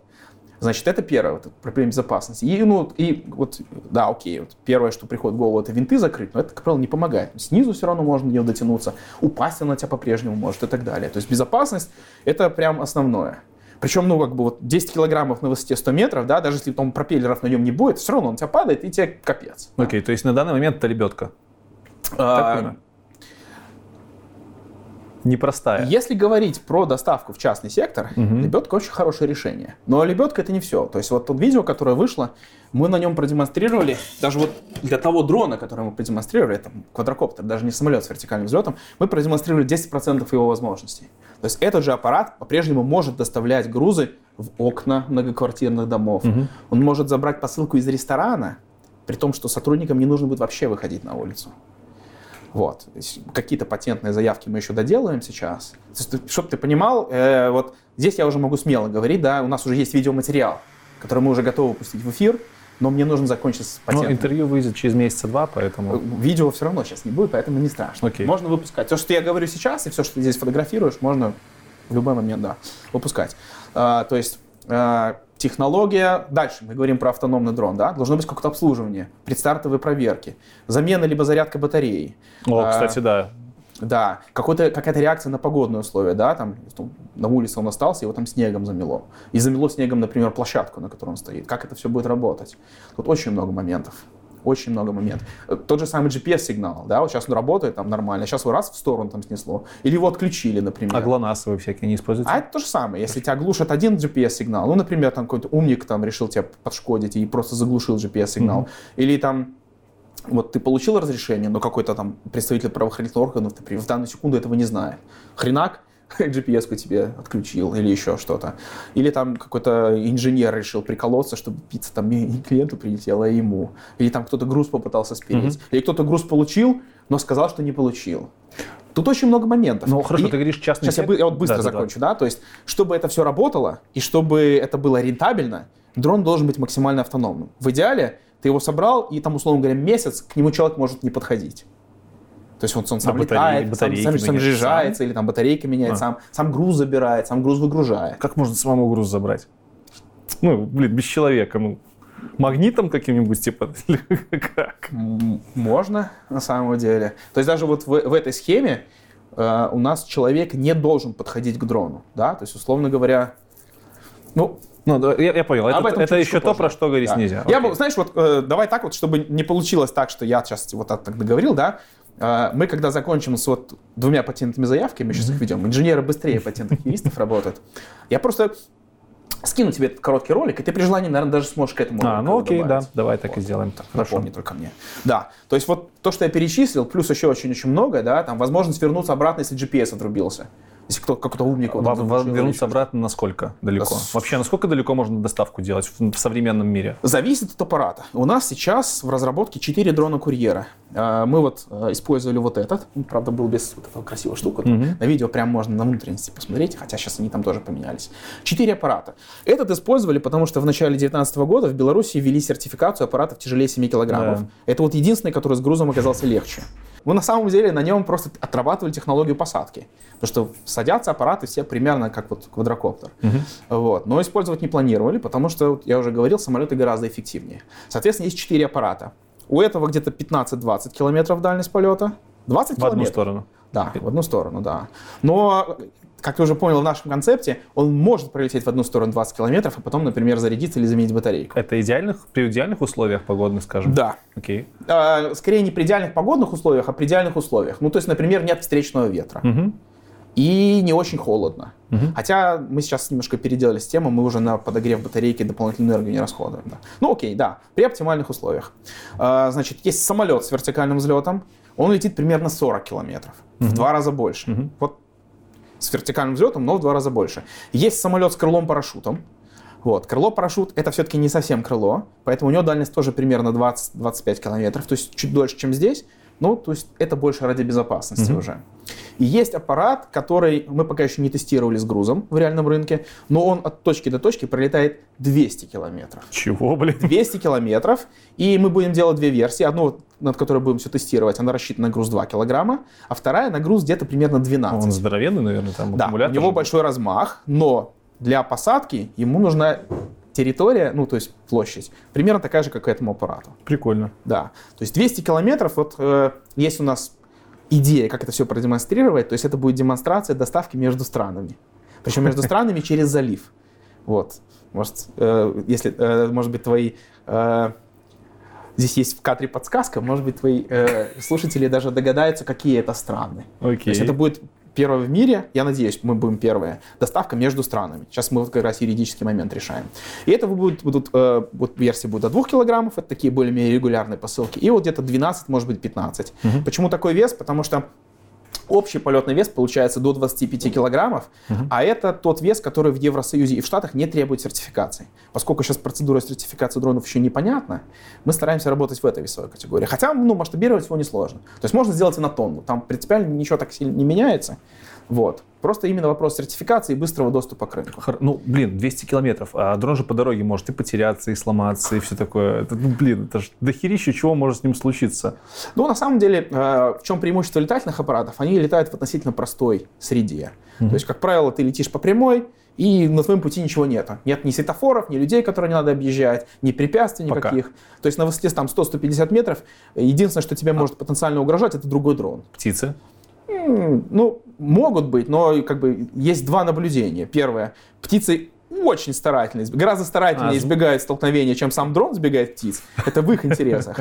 И второе наблюдение, э, немножко стыдно признаться, но тем не менее, Я если понял, птица птица не столкнется, навредит, да? если птица столкнется с дроном, это будет проблема птицы, Окей. не дрона, не дрона. Ну да, Да. действительно. Сразу скажу, как бы птица выжила, но я думаю, что этот опыт запомнит надолго. Мгм. Вот. Несмотря на защиту, все равно умудряется там зайти, там пытаться атаковать под какими-то углами. Понятно. У нас был случай, когда ворона попыталась атаковать дрон, видимо, он пролетал рядом с гнездом и так далее. То есть вот мы здесь, здесь есть лесопарк, мы там тестируем, и я предполагаю, что было где-то гнездо рядом. И ворона восприняла, видимо, это как угрозу и попыталась напугать даже. И получила то ли по лапам, то ли по хвосту, там отлетела пару перьев, ну, соответственно, улетела и больше не возвращалась. Ну, то есть к падению это, скорее всего, не приведет. Ну и, соответственно, 200 километров, там, если согласован коридор, если ты летишь там, в своей высоте, скорее всего, ничего другого, кроме дронов, не будет. И сейчас уже есть ряд систем, которые нацелены на то, чтобы делать автодиспетчеризацию, чтобы дроны сами друг друга активно избегали. Даже вот э, э, в автопилоте, который мы используем, уже встроен приемник э, транспондеров стандартных. То есть по закону, по крайней мере в Европе сейчас, все там вертолеты и самолеты обязаны иметь на борту транспондер. А что это такое? Это прием и передатчик, угу. который активно высылает сигнал, типа, вот я тут лечу, вот мои координаты, вот такая скорость, вот, моя, вот сюда направляюсь. И все аппараты благодаря этой штуке друг друга видят. Даже если ты визуально не видишь его, но диспетчерская видит, и другие соседние аппараты тоже видят. Угу. И это позволяет им в каких-то сложных метеоусловиях или там в, там, в городе, где много визуальных каких-то э, помех, чтобы тебе кто делают для тебя проблематичным увидеть, например, другой вертолет, они тебе говорят, что ну, вот слева вертолет идет, и вы это все видите. Так вот, э, передатчика нету, потому что он сертифицируется. Он очень дорогой из-за этого и так далее. А приемник без проблем. И они уже встроены в автопилот, и автопилот автоматически избегает угу. самолетов уже сейчас. А, соответственно, сделать похожую вещь, но исключительно для дрона, скорее всего, в другом частотном диапазоне, технически несложно. Здесь, здесь больше вопрос регуляторики и договоренности. Да? То, чтобы это стало стандартом, это должно большое количество людей принять. Соответственно, есть пару компаний, которые специализированно этим занимаются. Если у них ничего не получится, мы, в принципе, сами можем похожую штуку сделать. Okay. И если, например, завтра наших дронов будет 20 тысяч, и на всех на них будет такая штука, может быть, э, наше решение станет стандартом. Но это как, как вы управляете дроном на таком расстоянии? То есть я понимаю DJI, там Wi-Fi стабильный, 2 километра, как бы держится окей. Угу. 20 километров, ну как? Да, да, да. Ну смотри, э, еще в 2008 году для меня абсолютно очевидно было, а сейчас, я думаю, очевидно для всех остальных, что дрон, которым должен управлять другой человек, не будет коммерческим успешным решением для То доставки. Он работает сам. Он должен быть полностью автономный, иначе вся затея с финансовой точки зрения становится. Но он же должен как-то слать о том, что он доставил, не доставил. Это да, все, да, это легко очень сделать автономно. Через GPS какие-то сети или как это делать? А, ты имеешь технология коммуникации тоже очень да. простая. Значит, основа здесь коммуникации это работа через 4G сеть, совершенно верно, да. То есть он через эту сеть получает, во-первых, высокоуровневые команды прилети сюда, забери груз здесь, доставь его сюда, причем вот такие-то параметры доставки, после этого там лети обратно и лети, например, в эту точку. Угу. Через этот же канал мы посылаем поправочный коэффициент, это такая специальная штука, благодаря которой наш GPS имеет точность не плюс-минус 20 метров, а плюс-минус там 3 сантиметра. Угу. Через э, этот же канал потенциально можно транслировать видео при желании, это не обязательно и даже проблематично, в некоторых, например, Евросоюзе, законодательства, да, GDPR там, и да. так далее. Ну, в Беларуси, например, или в Штатах не проблема. Но опять же, нам это не нужно, то есть камеры, которые есть на борту, они в основном используются для навигации, да, то есть камера точно так же позволяет дрону отслеживать свои смещения какие-то. Mm-hmm. Если, например, в какой-то области GPS не работает, дрон может вылететь из этой области, не сбившись там с курса практически, не используя GPS. Ну, не суть. Да, то есть в основном это 4G. В Беларуси, э, э, когда мы летали, помимо 4G, да, мы еще использовали Э, подключение пульта, то есть, то есть у нас есть возможность управлять дроном вручную. И вот все то, что я перечислил до этого, у нас еще есть собственный радиолинк. То есть если 4G связь отрубится, uh-huh. мы все равно имеем связь с дроном по, по, по, своей, по своему радиолинку. Он чуть быстрее еще работает. Вы, вы купали частоты? Нет, нет, мы использовали разрешенные. Прикольно. Да. Да, частота вот эта стандартная а... для пультов, для диджаев и так далее, ее пролоббировали. А перехватить нельзя? Э... У вас, у вас какие-то механизмы шифрования используются? Э, смотри, э, у нас есть поставщик, который mm-hmm. поставляет вот это радиооборудование э, шифрованное. Э, у нас есть, ну, как бы мы точно знаем, как это сделать, да, то есть есть основы, есть open source протоколы передачи данных, мы можем там и э, переключение частот сделать, и шифрацию. Не, пока не сделали, ну, то есть сейчас у нас дрон подключен к стандартному пульту, и да, через этот пульт теоретически есть возможность подключиться, да. Мы его можем просто отключить, да, то есть он на самом деле в нем необходимости нету. Mm-hmm. То есть он может сам летать. Для нас это как резервное решение. Он может сам летать, и мы можем включать этот передатчик а, через интернет удобно. тоже. То есть он большую часть времени может быть выключен. И мы потенциально можем поставить какую-то там хитроумную там полувоенную штуку там с разделением частот, не заглушаем и так далее. Но это будет незаконным, кстати, вот в Беларуси. Поэтому, ну, честно признаюсь, пока что здесь стоит стандартный приемник, и да, есть возможность к нему подобрать и там, хакнуть дрон Да. Ну, нам сейчас проще было вот принять для себя потенциальный такой риск. Хотя, опять же, у нас есть возможность через интернет-приемник отключить это. Вот. Окей. Э, ну, как бы пока так, да. Если говорить про какие-то масштабные э, и дальнобойные системы, да, то, скорее всего, интернет будет единственным линком. Потому что в пульте, в принципе, смысл пропадает, если ты отлетаешь дальше хотя вот у нас есть э, дружественная нам компания, мы даже для них кое-какие штуки разрабатывали, и они утверждают, что их радиолинк на 100 километров бьет. Ревернемся к доставке, к технологии э, отдачи и забора груза. Так. Ты говорил, что э, это работает для площадок, которые находятся в частном секторе. А какая разница, частный сектор либо не частный сектор? Э, в частном секторе у тебя есть как минимум там 2 на 2 метра ровной площади, которая, ко всему прочему, еще отгорожена от других mm-hmm. людей, плюс-минус. То есть если я выгружаю вот с троса э, эту посылку внутри э, твоей территории забором огороженной, то как минимум там у тебя минут 10 есть ее спокойно взять, никто ее не прихватит.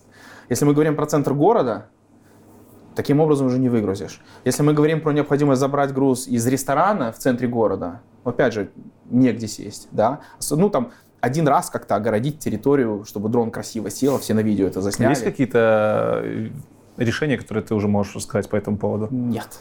Окей, Я... тогда едем дальше. Да, э, я уже говорил, что э, у нас уже есть видеоматериал, как это все работает. Ну, тут но... нужно понимать, просто, может, не все это пока понимают, да. что тут много всего связано именно с патентами. Да, да. И с использованием технологий есть другими в большинстве поэтому... стран, э, если ты продемонстрировал эту технологию, она уже становится там, общедоступной.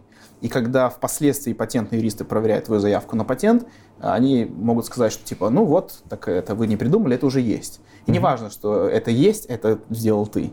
Поэтому... А нафига ты вообще патенты, получается, взял, Поэтому в СМИ нужно... пошел, показал, и все, ты батя. Нет? А, есть некоторые страны, включая Америку, uh-huh. где ты можешь прийти в СМИ, показать, и у тебя есть полгода, чтобы стать батей. То есть у тебя есть полгода, чтобы потом получить патентную заявку. Ну, понятно. Но в других странах ее могут не признать. Okay. Ну, то есть э, на, на отдельные страны с этим согласны, другие нет.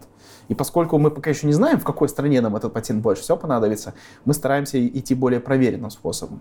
То есть подал заявку, именно заявку, еще даже патент не получил, но получил дату приоритета.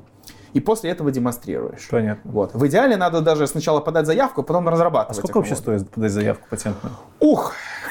Так, кратенько, две минуты. Если кратенько, то э, сами э, платежи, связанные с регистрацией патентной заявки, они, в принципе, небольшие.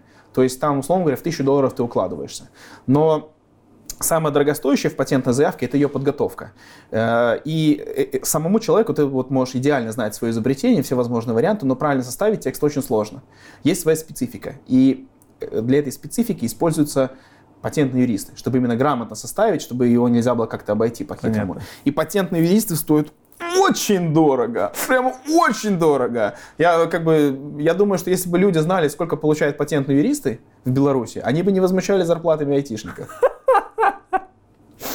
Вот. И при том, при всем, ты можешь потратить эти деньги, юрист тебе составит заявку, а потом окажется, что он составил ее неправильно. То есть ты вообще никак не в этом плане не застрахован. То есть патент это то еще зло. Patents is the bitch. Да. Но, э, но как бы не делать этого тоже нельзя. Понятно. Хотя бы потому, что если ты это не патентуешь, то это, например, завтра патентует Amazon. И такие случаи были. Mm-hmm. То есть у нас, например, мы вполне себе плотно и детально э, обсудили концепцию использования дирижаблей как летающих складов. Это реально с инженерной точки зрения грамотно. Но патентную заявку не подали, потому что ну, бюджет ограничен и так далее. Через год Amazon ее патентует. Да, вот. помню, помню. И тут, понимаешь, какая проблема? Допустим, если бы этот патент был у меня, я бы, скорее всего, с Амазоном и не судился. Да, ну, сделали и пускай пользуются, скорее всего, ну, себе дороже. Но тот факт, что это запатентовала другая компания, меня, как маленькую компанию, small business на данном моменте, лишает возможности использовать эту технологию. Поэтому, к сожалению, патентовать нужно. Как минимум, подать заявку, ну, чтобы оно было где-то описано. Окей. Да. Давайте двинемся чуть ближе к hardware составляющей. Oh, yeah. Скажи еще вообще эти штуки состоят так. Ну, понимаю, что Конкретно меня... вот этой штуки или дроны в целом? Эм, давай начнем с дрона в целом, потом просто двинемся вот конкретно к вот этому, окей, к вот этому. Окей. У меня ребята, в принципе, плюс-минус с тех... ну, технике разбираются. Я знаю, да, что... да, да, да, я тоже смотрю. А, значит, смотри, а, мы раньше с тобой договорились, что мы дронами называем э, летающие штуки, на борту которых нету человека. Да. Вот именно летающие. Поэтому давайте быстренько сейчас по этому пробежимся. Значит, летающие штуки бывают ну, пример, принципиально, наверное, четырех типов. Первый это вертолетного типа. Ну вот, всем известные квадрокоптеры, ну или там с большим количеством пропеллеров, да, вертолеты сами, да, вот где там то есть то, где есть элемент. да. То есть где э, в качестве несущего элемента используется пропеллер. Mm-hmm. Да. Дальше есть э, самолеты, где подъемную силу э, создает крыло за счет набегающего потока воздуха. Ну, есть гибриды, да, там самолеты с вертикальным взлетом. Это вот самолет, которому приделан квадрокоптер, если так по-простому. А, допустим, на реактивной тяге бывают дроны? Э, вот как в Интерстелларе, а мы, а мы же сейчас, был? А мы же сейчас даже не говорим про способ создания тяги. А, мы говорим окей. про, да, способ создания подъемной силы, угу. да. Ты можешь вертикально взлететь на реактивных двигателях. Harrier, потом Як, там 140 какой-то, там наши советские самолеты с вертикальным взлетом, которые, кстати, дизайн купили и на их основе сделали F-35, вот это знаменитый Мгм. американский самолет. Все у нас воруют, все у нас воруют, да. Так вот, они используют реактивную тягу для вертикального взлета и для полета. Но, тем не менее, крыло, подъемная сила стоит крыло. Ну и что там еще? Ну, дирижабли есть, да? Там Да, подъемная да. сила используется за счет да, меньшей Архимедова. плотности, да. Ну вот, давайте быстренько сейчас на примере квадрокоптера, да, то есть минимум, который нужен. Да, нужно, ну, какой-то там фюзеляж либо рама, что-то, что держит, там, связывает со- между собой это отдельные элементы. Да, в квадрокоптере это 4 пропеллера. Почему 4, а не 3, например? А, Ну, то это есть два- связано- два, понятно, он там перевернется стопудово. Почему не три, допустим? Ну, это, это свя- есть на самом деле. Это называется трикоптер. И да, у него есть три пропеллера, да. Это связано с особенностями управления. Если, например, говорить про квадрокоптер, он механически самый надежный и простой, да. То есть здесь есть четыре мотора, и управление осуществляется автопилотом э, за счет изменения скорости их вращения. Ну, например, э, надо лететь вперед, да. Соответственно, два задних мотора ускорились, он чуть-чуть наклонился, появилась проекция тяги, полетел вперед. Виктория. Надо назад, там в сторону, влево, аналогично.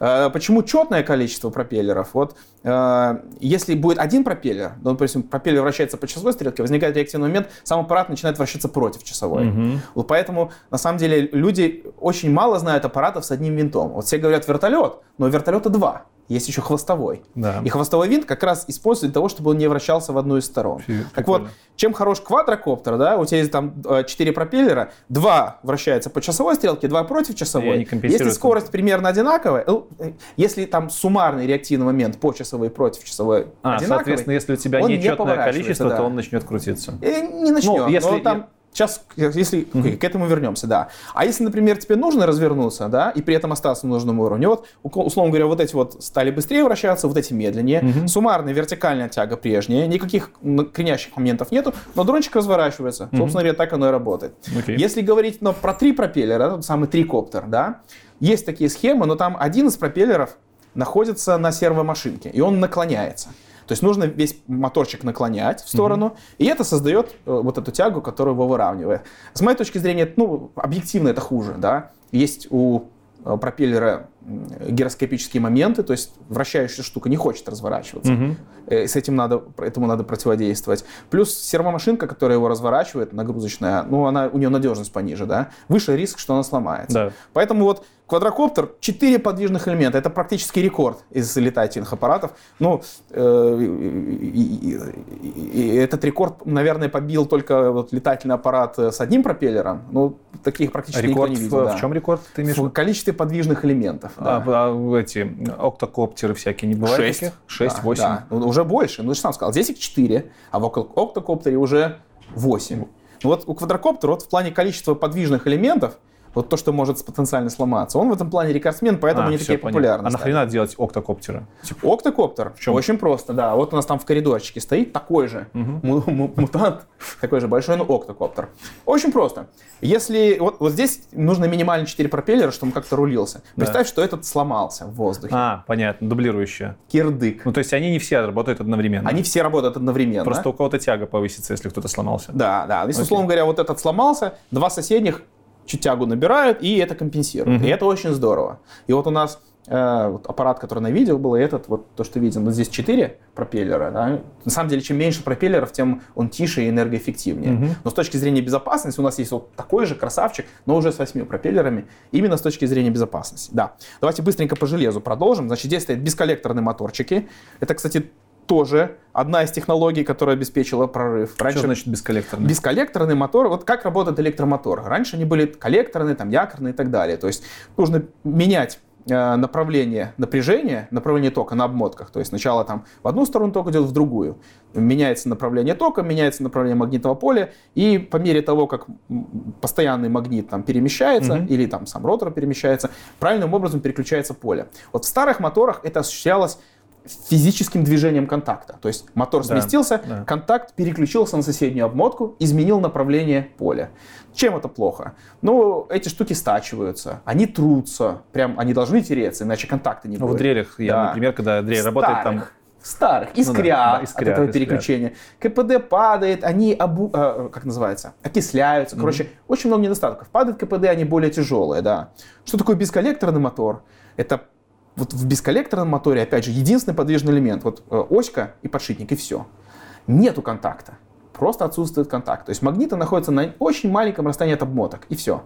Прикольно. Спрашивается, каким как образом переключаются да. обмотки. Да, да. Вот для этого используются регуляторы оборотов. А, да. То есть там какая-то микросхемка еще. Здесь, да, здесь контроллер стоят и транзисторы. И вот это переключение осуществляется электронным путем. Просто переключаются транзисторы и меняют. Причем не просто э, переключает в одну и в другую сторону. Стоит контроллер умный, он правильно какой-то синусоиде на, на, наращивает поле, снижает его. И это переключение ну, очень быстро происходит. А что насчет отказоустойчивости? Отказоустойчивость Гораздо надежнее. Нет, нет, нет практически никаких механических элементов. Ничего не трется, ничего не обугливается, ничего не окисляется и так далее. Mm-hmm. Супер. И за счет того, что нету трения, и за счет того, что эти переключения гораздо лучше, и из-за того, что ну, все гораздо плавнее происходит и ничего не искрит, КПД у бесколлекторников выше гораздо. То есть бесколлекторник такого же веса может там двух-трехкратную мощность выдать. Охренеть. По сравнению с коллектором. Он и легче гораздо. Так вот, появились легенькие бесколлекторные моторы, которые там адскую тягу дают по сравнению со своим весом. И КПД у них великолепный, там под 90 с лишним процентов. Вот, регуляторы появились, опять же, спасибо большое мобильным телефонам, вот стали дешевыми контроллеры, ну там транзисторы, там все, без проблем. Дальше идем по квадрокоптеру. Вся эта штука должна как-то рулиться, да, то есть э, автопилоты в зависимости от своего уровня на этот регулятор шлют информацию там до тысячи раз в секунду. Ого. Типа вот, быстрее, медленнее, быстрее, медленнее. Вот, соответственно, нужно что-то, чем этим управляет, и это автопилот. Э, это, это здесь, что? здесь автопилот с приклеенной GPS, я мне просто не, э, не хотел ее отклеивать. Это Нам... какая-то плата, я так понимаю. Это э, платка с контроллером угу. и с необходимыми разъемами разъемами, через которые можно подключать регуляторы, можно подключать периферию типа GPS, можно подключать какие-то компьютеры одноплатные, дальномеры, обычные. У вас своя разработка? А, значит, у нас э, мы начали разрабатывать автопилот, но в какой-то момент поняли, что надо сконцентрироваться, запуститься на рынке. И на рынке появился достаточно качественный open-source автопилот. Прикольно. Он прямо вот вот по сравнению с тем, что мы разрабатывали, вот 90% мы получили в готовом. Вот. И примерно четверть цены. Если, он дешевле. Если сравнить с ардуинкой, да. платкой, насколько автопилот... Ну, вот, можешь примерно привести сравнение, понятно, вот Arduino и вот этот автопилот? Слушай, очень классно, что ты спросил, потому что мы сейчас используем два open-source стека, для управления дронами. И один из них называется ArduPilot. Знаешь почему? Он на Arduino, наверное. Он изначально, автопилот был создан на Arduino, то есть прямо на Arduino. То есть взяли Arduino, добавили до пару шелдов, чтобы можно подключать двигатели еще и коллекторные, по-моему, на том этапе. И сделали под это дело автопилот. Uh-huh. Чем этот автопилот отличается? Ну, банально, э, более быстрый контроллер, ощутимо более быстрый, более мощный.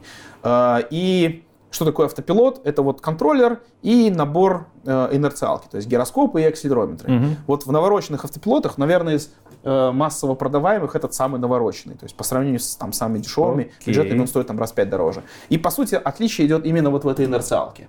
То есть есть гироскопы, есть акселерометры, они должны четко работать.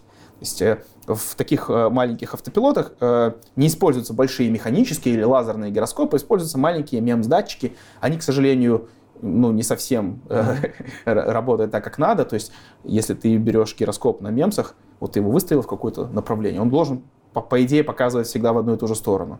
Но проходит там минута, и он уже там смещается ощутимо там, на 15-20 градусов. Вот. Э, ну, собственно говоря, для этого нужен программное обеспечение на да. автопилоте. То есть это не то, что типа посмотрел на гироскоп, когда он показывает, ты понял направление. Э, наклонился, посмотрел, что какое смещение показал акселерометр, там нужную сторону ускорил. Да? Там очень сложная математика, гироскопов много, стоит система фильтрации, показания гироскопа, например, сравниваются с показаниями компаса и так далее. То есть математика очень навороченная. То есть это десятки тысяч строк кода. По сами пишете? Или тоже а, есть что-то, что допиливается потом просто? Взяли за основу, опять же, был стартап, да, надо было минимальными усилиями что-то сделать. Посмотрели, чего не хватает, принципиально не хватало системы посадки сверхточной. Именно вот э, работа квадрокоптера, вот, что он просто летает, именно квадрокоптер, мы сейчас говорим не про самолеты с вертикальным взлетом, квадрокоптер. Более-менее работала нормально, соответственно, мы взяли готовое. Вот. Иногда, ну там, а, прошивка open source, потенциально можно какие-то элементы туда добавлять, немножко улучшать, но в целом основа хорошая. Э, когда мы э, стали экспериментировать э, с какими-то инновационными дизайнами, типа самолеты с вертикальным взлетом, да, не было софта, который управляет самолетом с вертикальным взлетом. Был софт, который управляет самолетом, и был софт, который управлял мультиротором. Mm-hmm. Объединить это вместе, вот пришлось немножко запариться. Инженерная задачка. Да. Потом э, объединить автопилот, ну, например, с какой-то внешней системой позиционирования по оптике и так далее. Тоже вот сходу такого готового не было.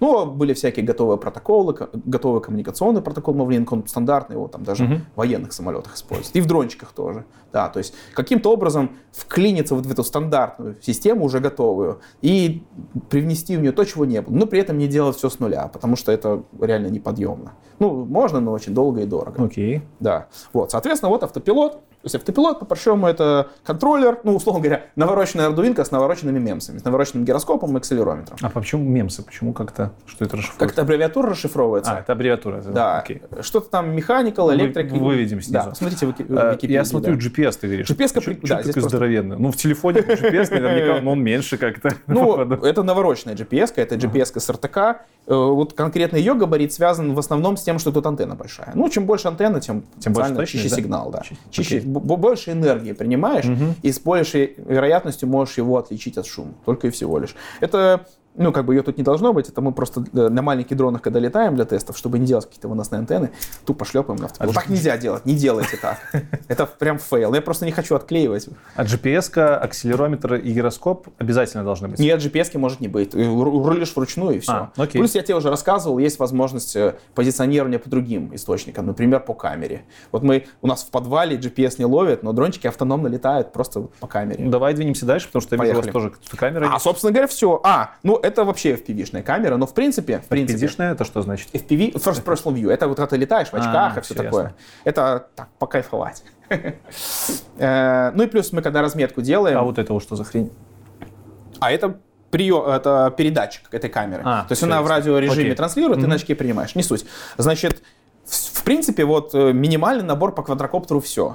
Дальше идут э, плюшки, да, то есть опционально. Окей. А, Это Всякие одноплатные компьютеры, да. Ну, в данном случае это Android, Android но Raspberry Pi, там, там третий, четвертый, Texas Instruments, нафига короче, компьютер? Есть же автопилот уже все. Одноплатников есть много, да. То есть э, низкоуровневые штуки, типа рулить э, дроном, там вперед-назад, влево-вправо, там может по миссии лететь. Да, автопилот справляется.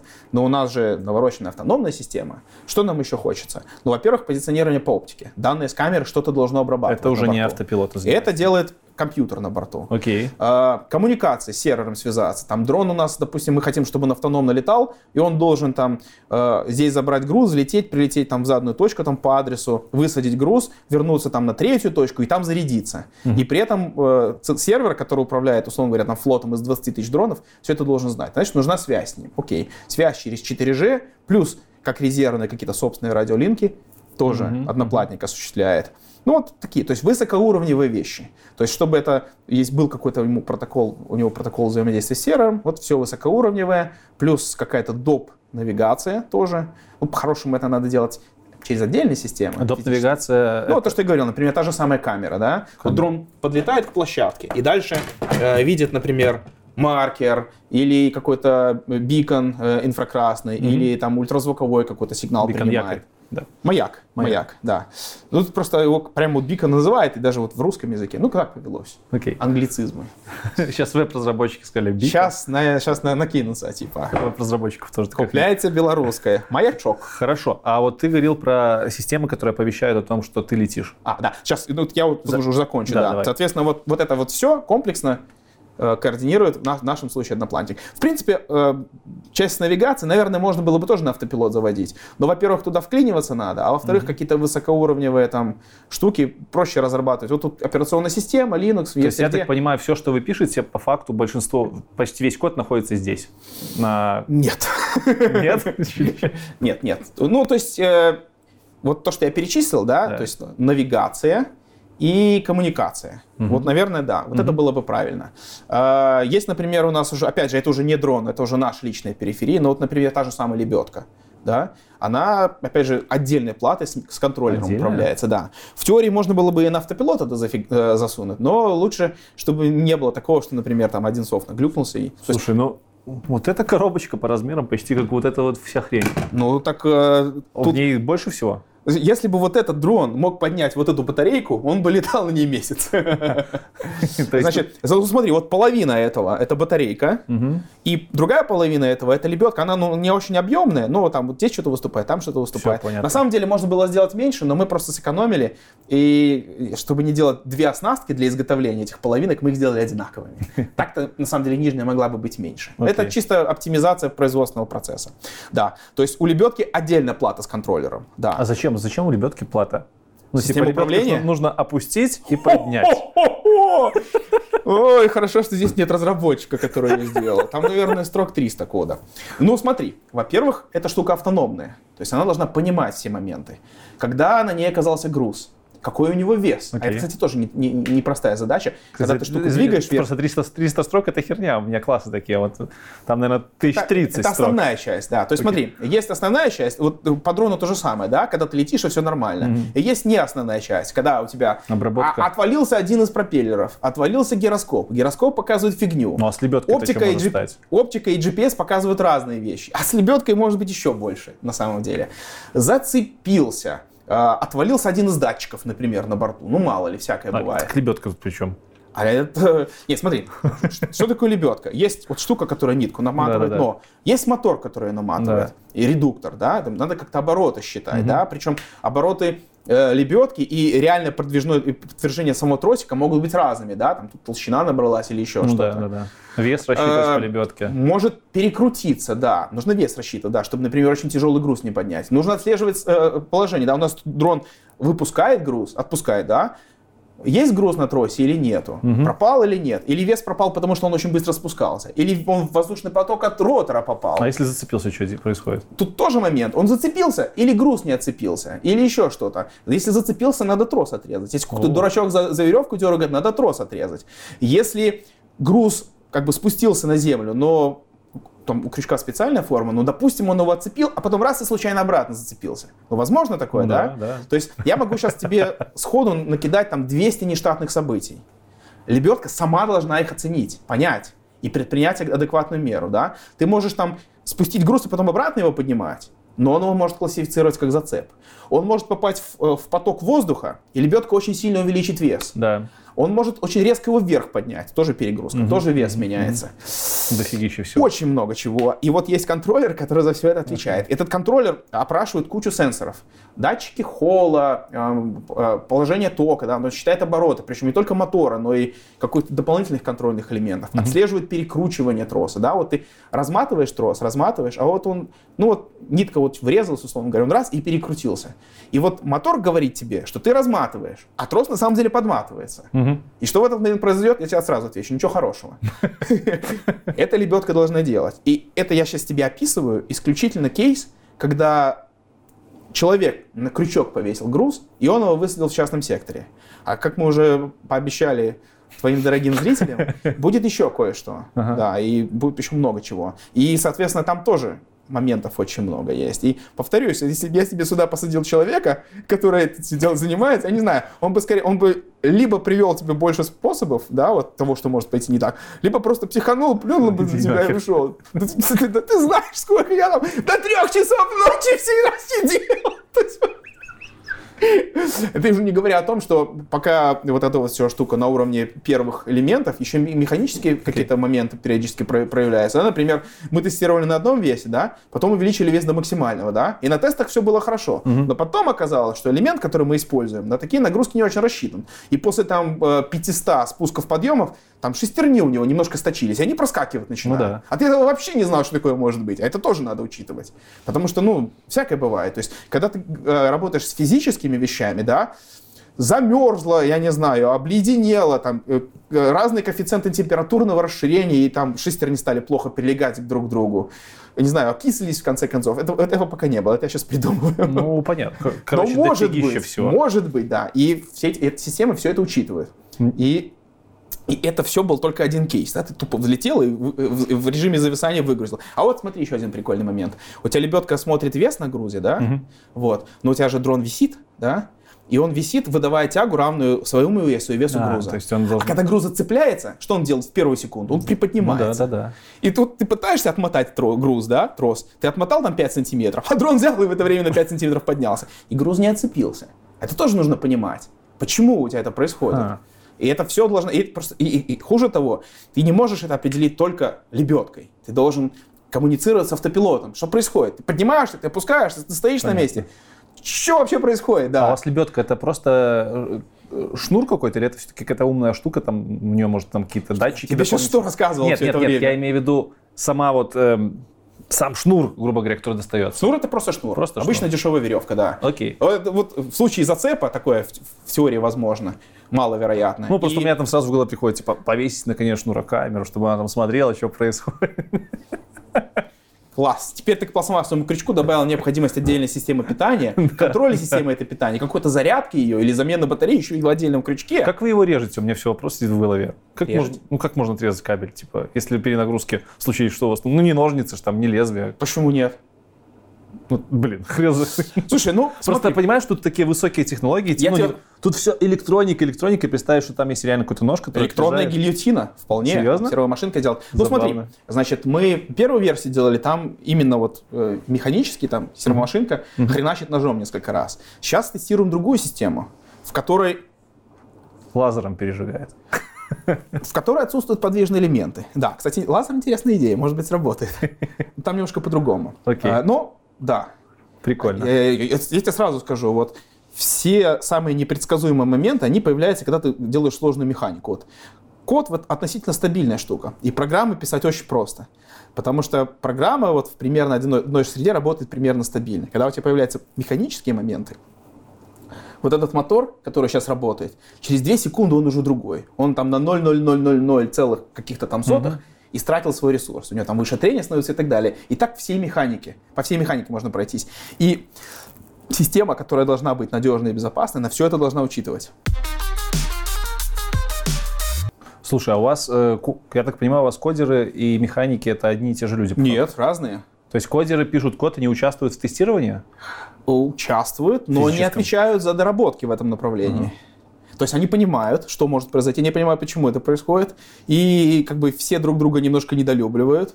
Ну, в том плане, что э, я тут пришел свой код для лебедки тестировать, а у тебя тут механика не работает недостаточно хорошо, да? А механики приходят и говорят, я тут сделал систему, а ты со своим дурацким кодом вместо того, чтобы трехкилограммовую нагрузку дать на лебедку, хреначил туда 15.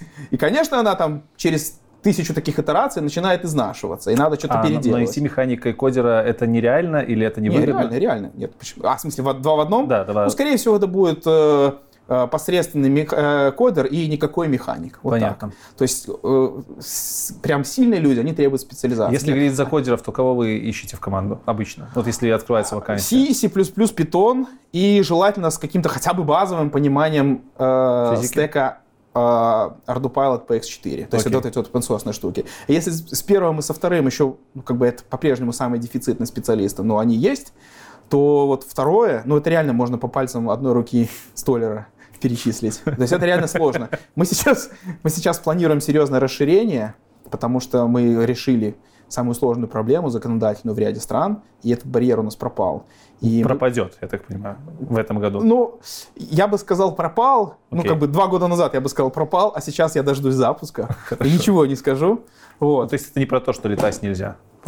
вот можно. Вот прям можно, прям можно масштабировать. И, соответственно, появилась потребность нанимать команду. И вот э, я тебе вот так вот скажу, я пока еще супер активно в Беларуси не искал, но первых три человека, которые я планирую в ближайшее время привести, я их привезу из другой страны. Не в Минске. В Беларусь. Да. Расскажи Либо мне. в Беларусь, либо в Эстонию. Тут такой момент еще Вот, не, ты мне, не когда мы с каждый, тобой встречались в прошлый не раз, каждый готов. ты говорил, что вы будете делать первые запуски в Эстонии, но тем не менее я вижу, что вы сделали свои первые запуски вот с меню Бафтов, в частности, у нас в Беларуси. Почему так произошло? Ну, я бы сказал, во-первых, первые публично известные запуски. А, Маленькое окей. такое уточнение. Да. А во-вторых, ну тут все просто. А, Здесь была команда, и здесь это было сделать дешевле. С точки зрения законодательства. А вот появилась юридическая возможность, и мы запустили здесь. Раньше ее, во-первых, не было, а во-вторых, ну, все-таки с точки зрения рынка, да, Евросоюз, то есть, же понимаешь, что речь идет не о запуске в Эстонии, речь идет о запуске в одной из стран Евросоюза Да. с последующим каким-то преимуществом в плане масштабирования, и в этом плане ничего не поменялось. Но на текущем этапе, чтобы э, работать с инвесторами на тех условиях, которые нам интересны, нам необходимо было э, подтвердить работу технологии на реальном рынке. И мы по-прежнему планировали это делать в Эстонии, но вот появилась возможность в Беларуси, в Беларуси оказалось это проще и дешевле, сделали в Беларуси дешевле. Сколько у вас сейчас человек в команде? Очень сложный вопрос. Я Ну, постоянных. А, Значит, есть два человека, которые работают на производственной площадке в Слониме. Есть два человека, которые на регулярной основе помогают мне здесь. И есть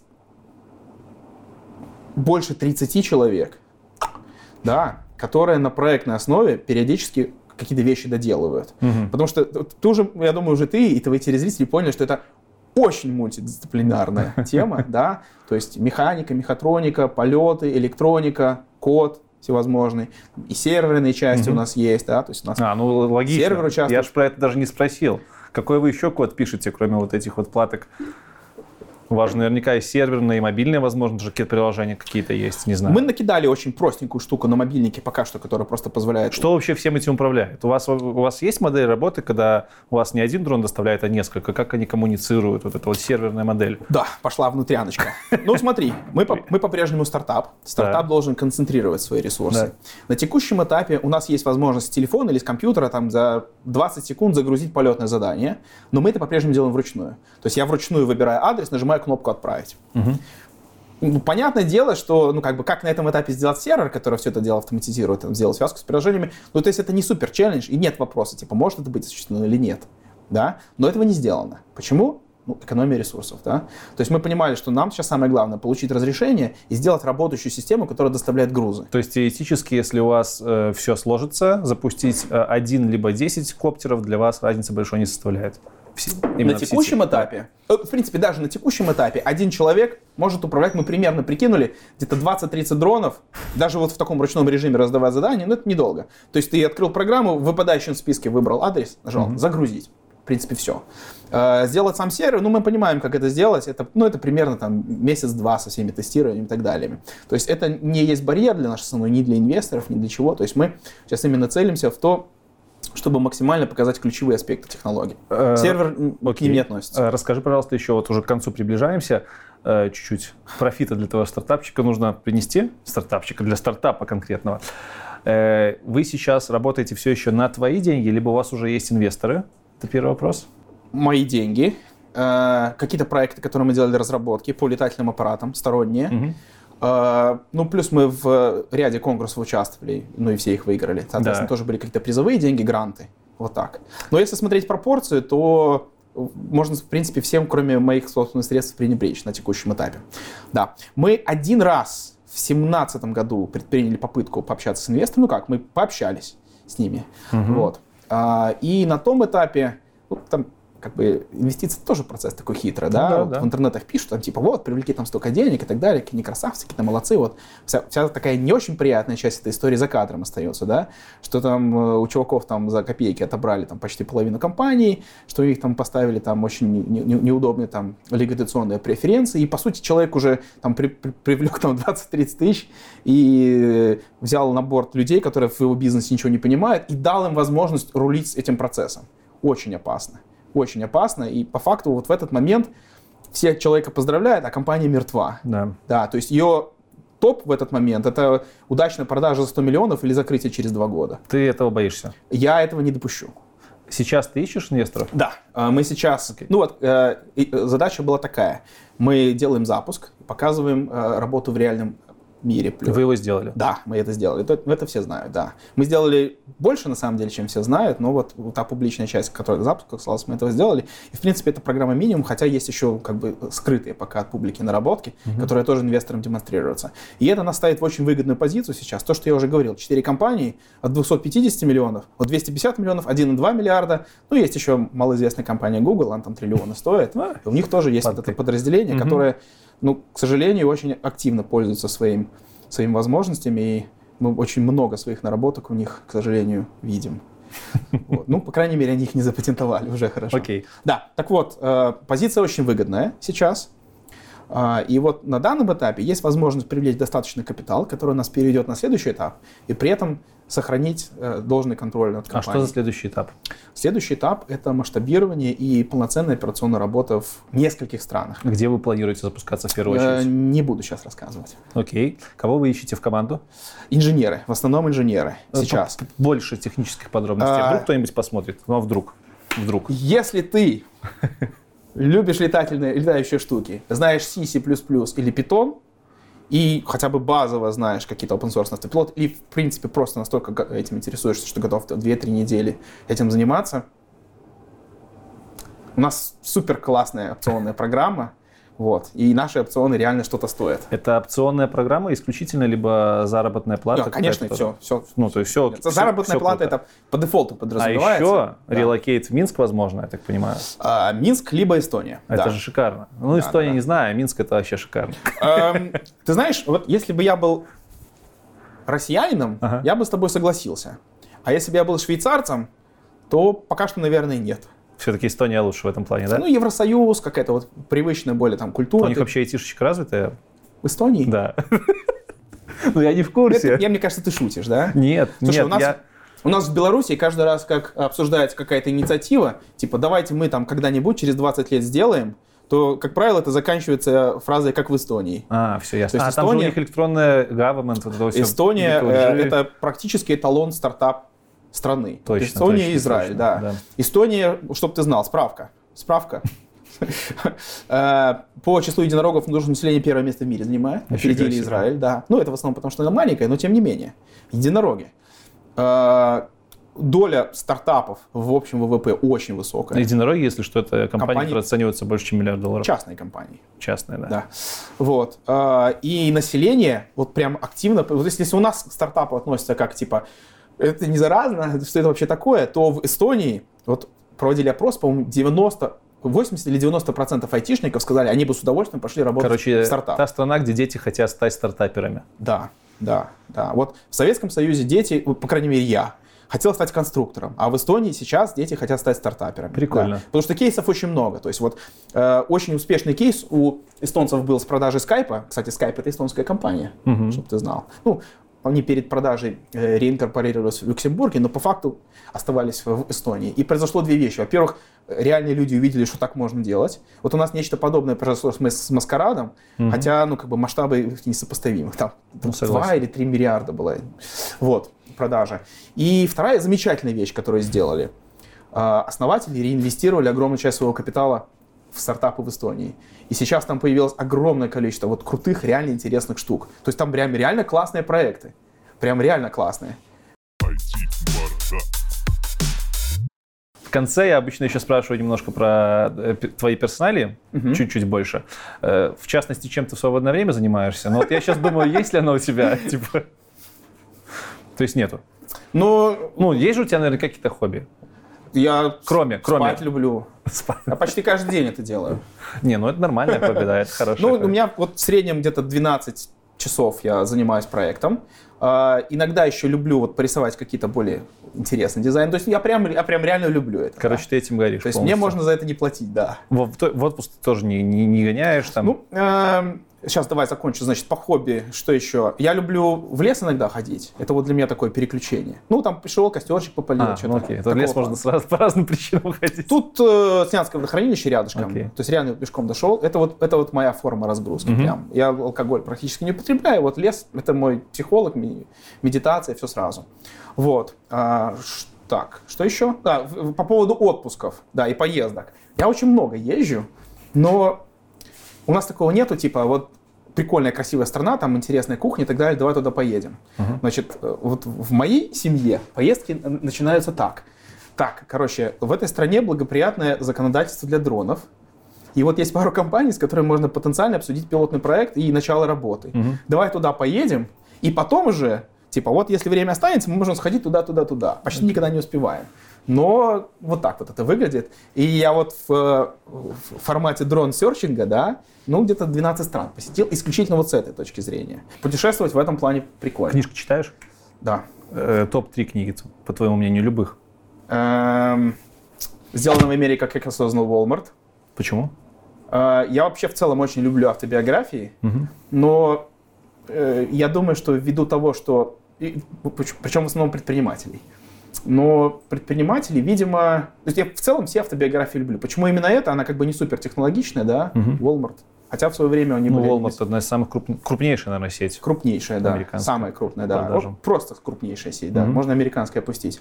А, ну вот автобиографии получаются какими-то отстраненными. Видимо, предприниматели не очень любят писать, и людей, которые они берут вот в помощь, плохо с этим справляются. Но конкретно вот эта книжка, я ее даже в бумажном виде купил, мне так понравилось. Mm-hmm. Ты вот прямо ее читаешь, и ты прямо как будто за руку с Сэмом идешь, вот всю его жизнь с момента okay. становления, ты прямо вот все прочувствовал, все моменты, как денег не хватало, какие-то вопросы решали, как он за, э, за своими конкурентами следил. Мне очень понравилось. Хотя я все автобиографии читаю, но эту я иногда переч, перечитываю ради удовольствия. Mm-hmm. Вот. Я очень фантастику люблю. Что из фантастики? Я тоже фантастику читаю. Очень много. А, значит, любимая книжка, а, блин, как же зовут? А, называется «А еще мы выгуливаем собак». Это фантаст. А, блин, как же у него фамилия есть? А, найдем, если что. Да, в комментариях. О чем, о чем, о чем? Это была книга про, про недалекое будущее, mm-hmm. про сервисную компанию. Ты mm-hmm. к ним обращаешься и говоришь, мне надо сделать то-то, то-то. И их модель именно заключалась в том, что они не делают там что-то сверхъестественного, они делают, в принципе, простые вещи, но они их грамотно организовывают. То есть к ним люди там обращаются по видеосвязи и говорят там, там выгулите мою собаку, там, заберите э, там, мои, мои там, вещи стирки и так далее. И они это организовывают. Почему мне эта очень книжка понравилась и почему я к ней возвращался 20 раз? Если ты помнишь про описание моего предыдущего бизнеса в Юго-Восточной Азии, да, микс консьерж-службы и маркетплейса, это то, что мы делали. И мы уровень технологии внутри этого проекта, я там поверхностно рассказал, да, uh-huh. но уровень технологий мы довели до того, что было в этой фантастической книжке. Это была связь с клиентом, это была э, единая сеть, в которую был онлайн доступ у большинства партнеров. Uh-huh. То есть там, условно говоря, человек забронировал экскурсию, в то же время эта экскурсия забронирована. Нам не нужно было там звонить, как-то договариваться, обсуждать этот процесс. То есть мы сделали то, что там было, и даже больше. И я периодически возвращался к этому. Почему? Потому что рассказ описан не просто, как мы делаем вот это, мы делаем вот это. Он описан глазами людей, которые рулят этим бизнесом. Они описывают процессы, описывают сам очень хорошо процесс коммуникации между ними. И ты как бы погружаешься вот в этот вот процесс, через них это все проживаешь, а потом возвращаешься в реальный мир и делаешь то же самое. Это очень круто. Okay. Вот если говорить про две книжки, наверное, вот не просто же две книжки, как ту, которая меня характеризует. Вот я бы выбрал эти две. Ну и так, что еще? Автобиография.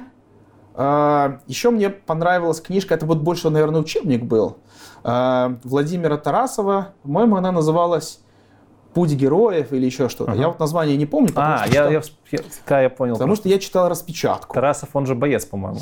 Тарасов, он, что, он что гуру менеджмента на постсоветском пространстве. Да. Я на самом деле не очень, то есть я не отношусь вот к людям, которым понравился фильм, и они там все узнают про актера. Угу. Соответственно, я знаю, что он выступает, я знаю, что он какие-то классные вещи рекомендует. И мой преподаватель менеджмента очень авторитетный в моем понимании человек, для меня мной уважаемый лично.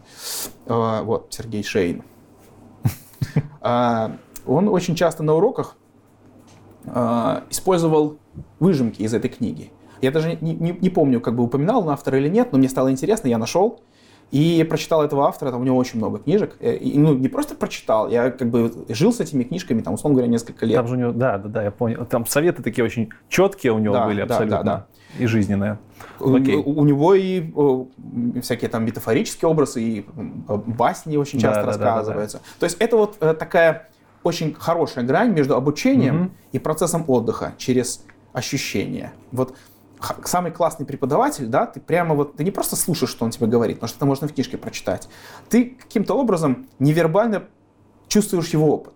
И через его опыт, если вот вы как-то настроены, если он умеет на тебя, тебя на себя настроить, ты вот это как-то переживаешь и как бы получаешь этот опыт, потому что теория вообще ничего не дает, надо пробовать что-то. Но классные преподаватели, они позволяют тебе попробовать, не пробуя. Вот у нас преподаватель по менеджменту был такой, легендарный. Он, кстати, по-моему, даже был директором вот этого института э, Атланты холдинга какое-то время. Вот. И не знаю почему, но когда я, я впоследствии читал книги Тарасова, у меня вот это ощущение не покидало. Я как бы вместе с Тарасовым тоже этот путь проходил. Не просто ты говоришь, делай вот так, этого уволить, этого наказать. Вот это, вот это прикольно было. Но это, я бы сказал, все-таки больше обучение, чем литература для отдыха. Хотя вот Окей. с элементами. Да. И последний Всё, вопрос на сегодня будет такой философский. Что бы ты себе посоветовал 15 лет назад? Вот если бы повернулся на 15 Так, лет назад 15 сейчас. лет назад. Это что, это университет? Да?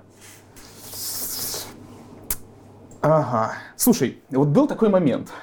Э, у меня в жизни два случая было, о которых я очень сильно жалею. Первый я уже рассказал, когда я разбил самолет, который делал два месяца. Это реально было. Это... И второй был случай. А, Сейчас после- внезапно связал жизнь с э, авиацией. Типа, Слушай, в тот момент я на самом деле думал, что я от этого вообще никогда этим заниматься не буду. Окей. Я реально, то есть у меня там, каждых там 3-4 недели что делал, а после этого я вот к летающим штукам, по-моему, год не прикасался. У меня был такой стресс. Ну, это- вот. А второй случай, мой самый большой fail был следующий. Я был в Штатах по программе студенческого обмена. И одна из моих работ, которая мне, собственно говоря, спонсировала визу, был магазин алкоголя. Ничего особенного, я там просто расставлял бутылки. Я даже был under drinking age по тем правилам, мне было 20 лет. Там каждую субботу устраивались дегустации, а мне нельзя было в них участвовать. Я все равно участвовал за кулисами, но тем не менее. Так вот, однажды в, универ... э, в магазин пришел профессор. А, ну и у меня одно из, э, я же иностранец, да, у меня одна из работ это развлекать местных туристов. Благодаря моей учительнице английского в школе универе говорил я свободно достаточно уже тогда. И я рассказывал в том числе, вот, что я из Беларуси, учился там в школе, вот. А он так говорит, о, я профессор физики в университете. А я говорю, ну, я вот тоже физикой занимался, республиканскую олимпиаду выиграл, Соросовскую олимпиаду там что-то занимал. Он говорит, да, ты выиграл Соросовскую олимпиаду, это очень круто. Если ты хочешь, ты можешь с третьего курса твоего вуза перевестись в наш вуз. Сразу там на третий там курс. И причем тебе на первых полгода будет scholarship, ничего платить не будешь, а дальше как э, поведется. И назвал вуз, в котором он работает. Я думаю, ну какая-то хрень, никогда про нее не слышал. Что за вуз? Вот, э, нахрена мне, если бы это был какой-то там Стэнфорд, там, ну, там, а так, ехать там в Америку, хрен знает где учиться, ну его нафиг. Визитку оставил, но так никогда ему и не набрал. Вот. ВУЗ назывался MIT. Сука. Вот, ну, чтобы ты понимал, это вот те, это те времена, А ты когда... типа не знал тогда, что такое MIT?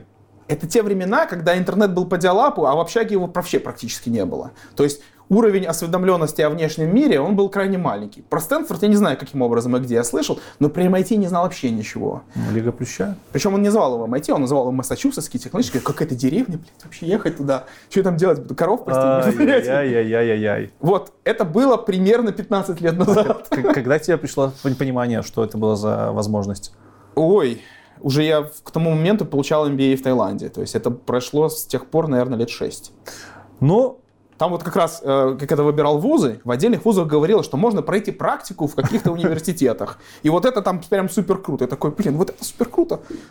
И потом уже, когда вот появилось увлечение вот этими стартапами, когда стал смотреть вот топовые технологические вузы, которые вот, по сути задают направление в этом, э, вот, я, я это осознал, и это было очень больно. И вот чтобы я себе сказал, может быть, не 15 лет, 20 назад, на самом деле, а, да, я думал, это, это, это и есть. Типа, поступи в MIT, чувак, погугли, что это Это такое. неплохо, да. Так вот, э, э, нельзя недооценивать, то есть это очень важно, э, именно комьюнити. То есть люди, во многие, например, в тот же самый Стэнфорд, люди идут не для того, чтобы узнать, как бизнес делать, а для того, чтобы познакомиться с правильными людьми, сформировать свое комьюнити, потому что оно на самом деле тебя, ты даже в венчурных инвестициях, определяет тебя больше, чем твои реальные навыки. Вот я когда учился в университете, я был таким стопроцентным интровертом, отличник, заучка, там, да, я там все предметы хорошо знаю, и чем мне там сообщаться вот с этими своими одноклассниками, которые знают предметы хуже, чем я. Меня на работу возьмут, их нет, все.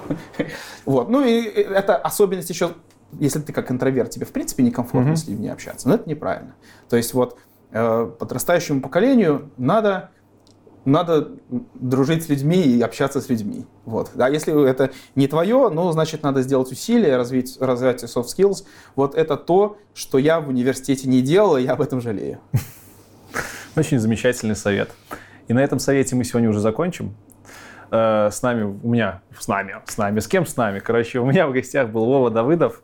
Я думаю, этот выпуск был достаточно интересен. Это, в принципе, первый выпуск будет на канале технический, именно с точки зрения не программирования, а каких-то технологий. Ну, мне не привыкать что-то первое Хорош, хорош. Спасибо тебе, что согласился. А теперь э, Вова не с пустыми руками пришел. Я так понимаю, вот такая вот байка. Даже лучше. Даже лучше. Да. Достанется кому-то из комментаторов. Да, значит, мы придумали классную штуку туда, да? А мы сейчас как раз выпускаем новую серию э, брендированных байк. Там на них будет новый дизайн, новый дизайн дрона с парашютом, ну и наш логотип. Э, мы подумали, что хорошо бы кому-то из комментаторов э, такую вещь подарить, но у нас есть очень жесткое правило, я его придерживаюсь. Байку с логотипом Dronex может носить только контрибьютор проекта Dronex. Но мы придумали классную штуку. Так, подожди. Только не говори, что надо на гибке что-нибудь кон- контрибьютить. Не-не-не, все проще. Скалист всех переплюнул в этом плане. Мы разрабатываем технологию доставку грузов дронами. Окей. И сейчас активно исследуем рынок в плане направлений, где это можно применить.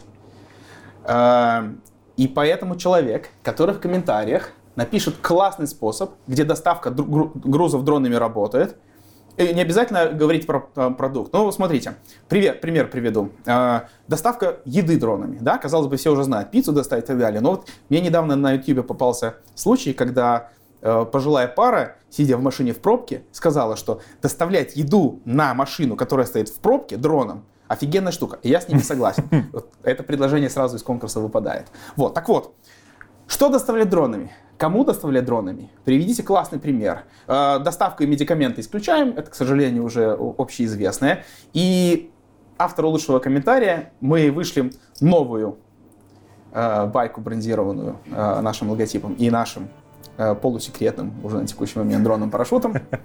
Вот. Удачи в В общем, конкурсе. да, товарищи, дерзайте, ставьте хэштег конкурс в комментарии, указывайте э, то, про что говорил только что Вова, способы э, и необычные да, ситуации, в которые можно доставлять товары, дроны. Полезные. Полезные обязательно. И независимо, где вы живете, Аляска, Россия, там хоть в Ракове, под Минском, где угодно, вам прилетит эта байка. Главное, Лексу размер, скажите. Да, главное, напишите мне, хотя я сам, я сам напишу победителю и размер скажу. Выбрать победителя ты нам поможешь Да, да. Как обычно. И результаты объявли, объявим на первом же стриме после этого выпуска. Так что, товарищи, э, не, это, не стесняйтесь, самовыражайтесь. И обязательно подписывайтесь на этот канал, если вы этого еще не сделали. Ставьте ваши дрона лайки. Подписывайтесь на Телеграм, подписывайтесь на мой Инстаграм, подписывайтесь на Вову. Твой контакт мы оставим какой-нибудь? Э, Вдруг тебе кто-то запис- захочет написать. Например, он знает C++, Python и все, что нужно. Мне Лекс передаст. А, то есть не палим контакты. Я просто э, сейчас, э, я уже упомянул, что я интроверт, да, и я сейчас пытаюсь как-то планомерно наращивать публичность, поэтому... Ну, в любом случае, я могу вам дать подсказку, его можно в LinkedIn найти, но это вы уже сами пытаетесь. Ага, да, а через меня, уже, да, можно, можно будет передать Вове информацию. Да. Все, на этом уже точно всем спасибо. Еще раз тебе, Вов, спасибо. Вам спасибо за просмотр. И всем покедова. Поэтому, я не знаю, я бы вообще туда не валяется детское крыло, колясочка. Что ты тут увидел? это? А, это, это ж нельзя показывать. Вот это крыло парашют. Я что, снимаю, мне, мне не жалко. Ну, только это крыло, он разобран. Он целиком не проладит дверь. Вот, зацени, какие пропеллерчики. Пыльные. Висит далеко, дом, давно. Да, здоровенная. Да. Да, распознает этот маркер очень легко и относительно него с миллиметровой точностью позиционируется. Если такой поставить рядом с посадочной площадкой, то какой бы галимый GPS не был, ты на него садишься. это можно будет ставить. Ну и в принципе э, в камере есть э, функционал, который позволяет фиксировать смещение, даже если нету маркера. Вот мы тут летали, единственное, что мы на этот пол, просто он абсолютно ровный, и камера вообще не видит никакого смещения. Но мы маленькие кусочки изоленты цепляем, чтобы было какое-то смещение, и дрончик здесь летает. Здесь стоял дрон-парашют, но поскольку он стоять на земле не может, мы его на четыре лески за края прицепили, и он вот тут стоял. Слушай, он так громоздким казался, а здесь он Но он вот, она же растягивается вот так. непонятно, потому что леска такая тоненькая. Так он же стоит, но надо его просто держать, чтобы не перевернулся. Да, то есть просто придерживать, чтобы он ровно. Там тоже интересная система. Мы именно делали прототип системы управления, показали, что работает. Они, да. Вот то же самое, что видели раньше, но здесь уже 8 моторов, да? Они чуть-чуть поменьше. И чем хороша эта схема, если, например, вот мотор сломается, эта штука долетит, как ничего не бывало, и вернется обратно. Поэтому 8 моторов это все-таки лучше, чем 4. Но штука более прожорливая получается и чуть более шумная. Окей? Okay?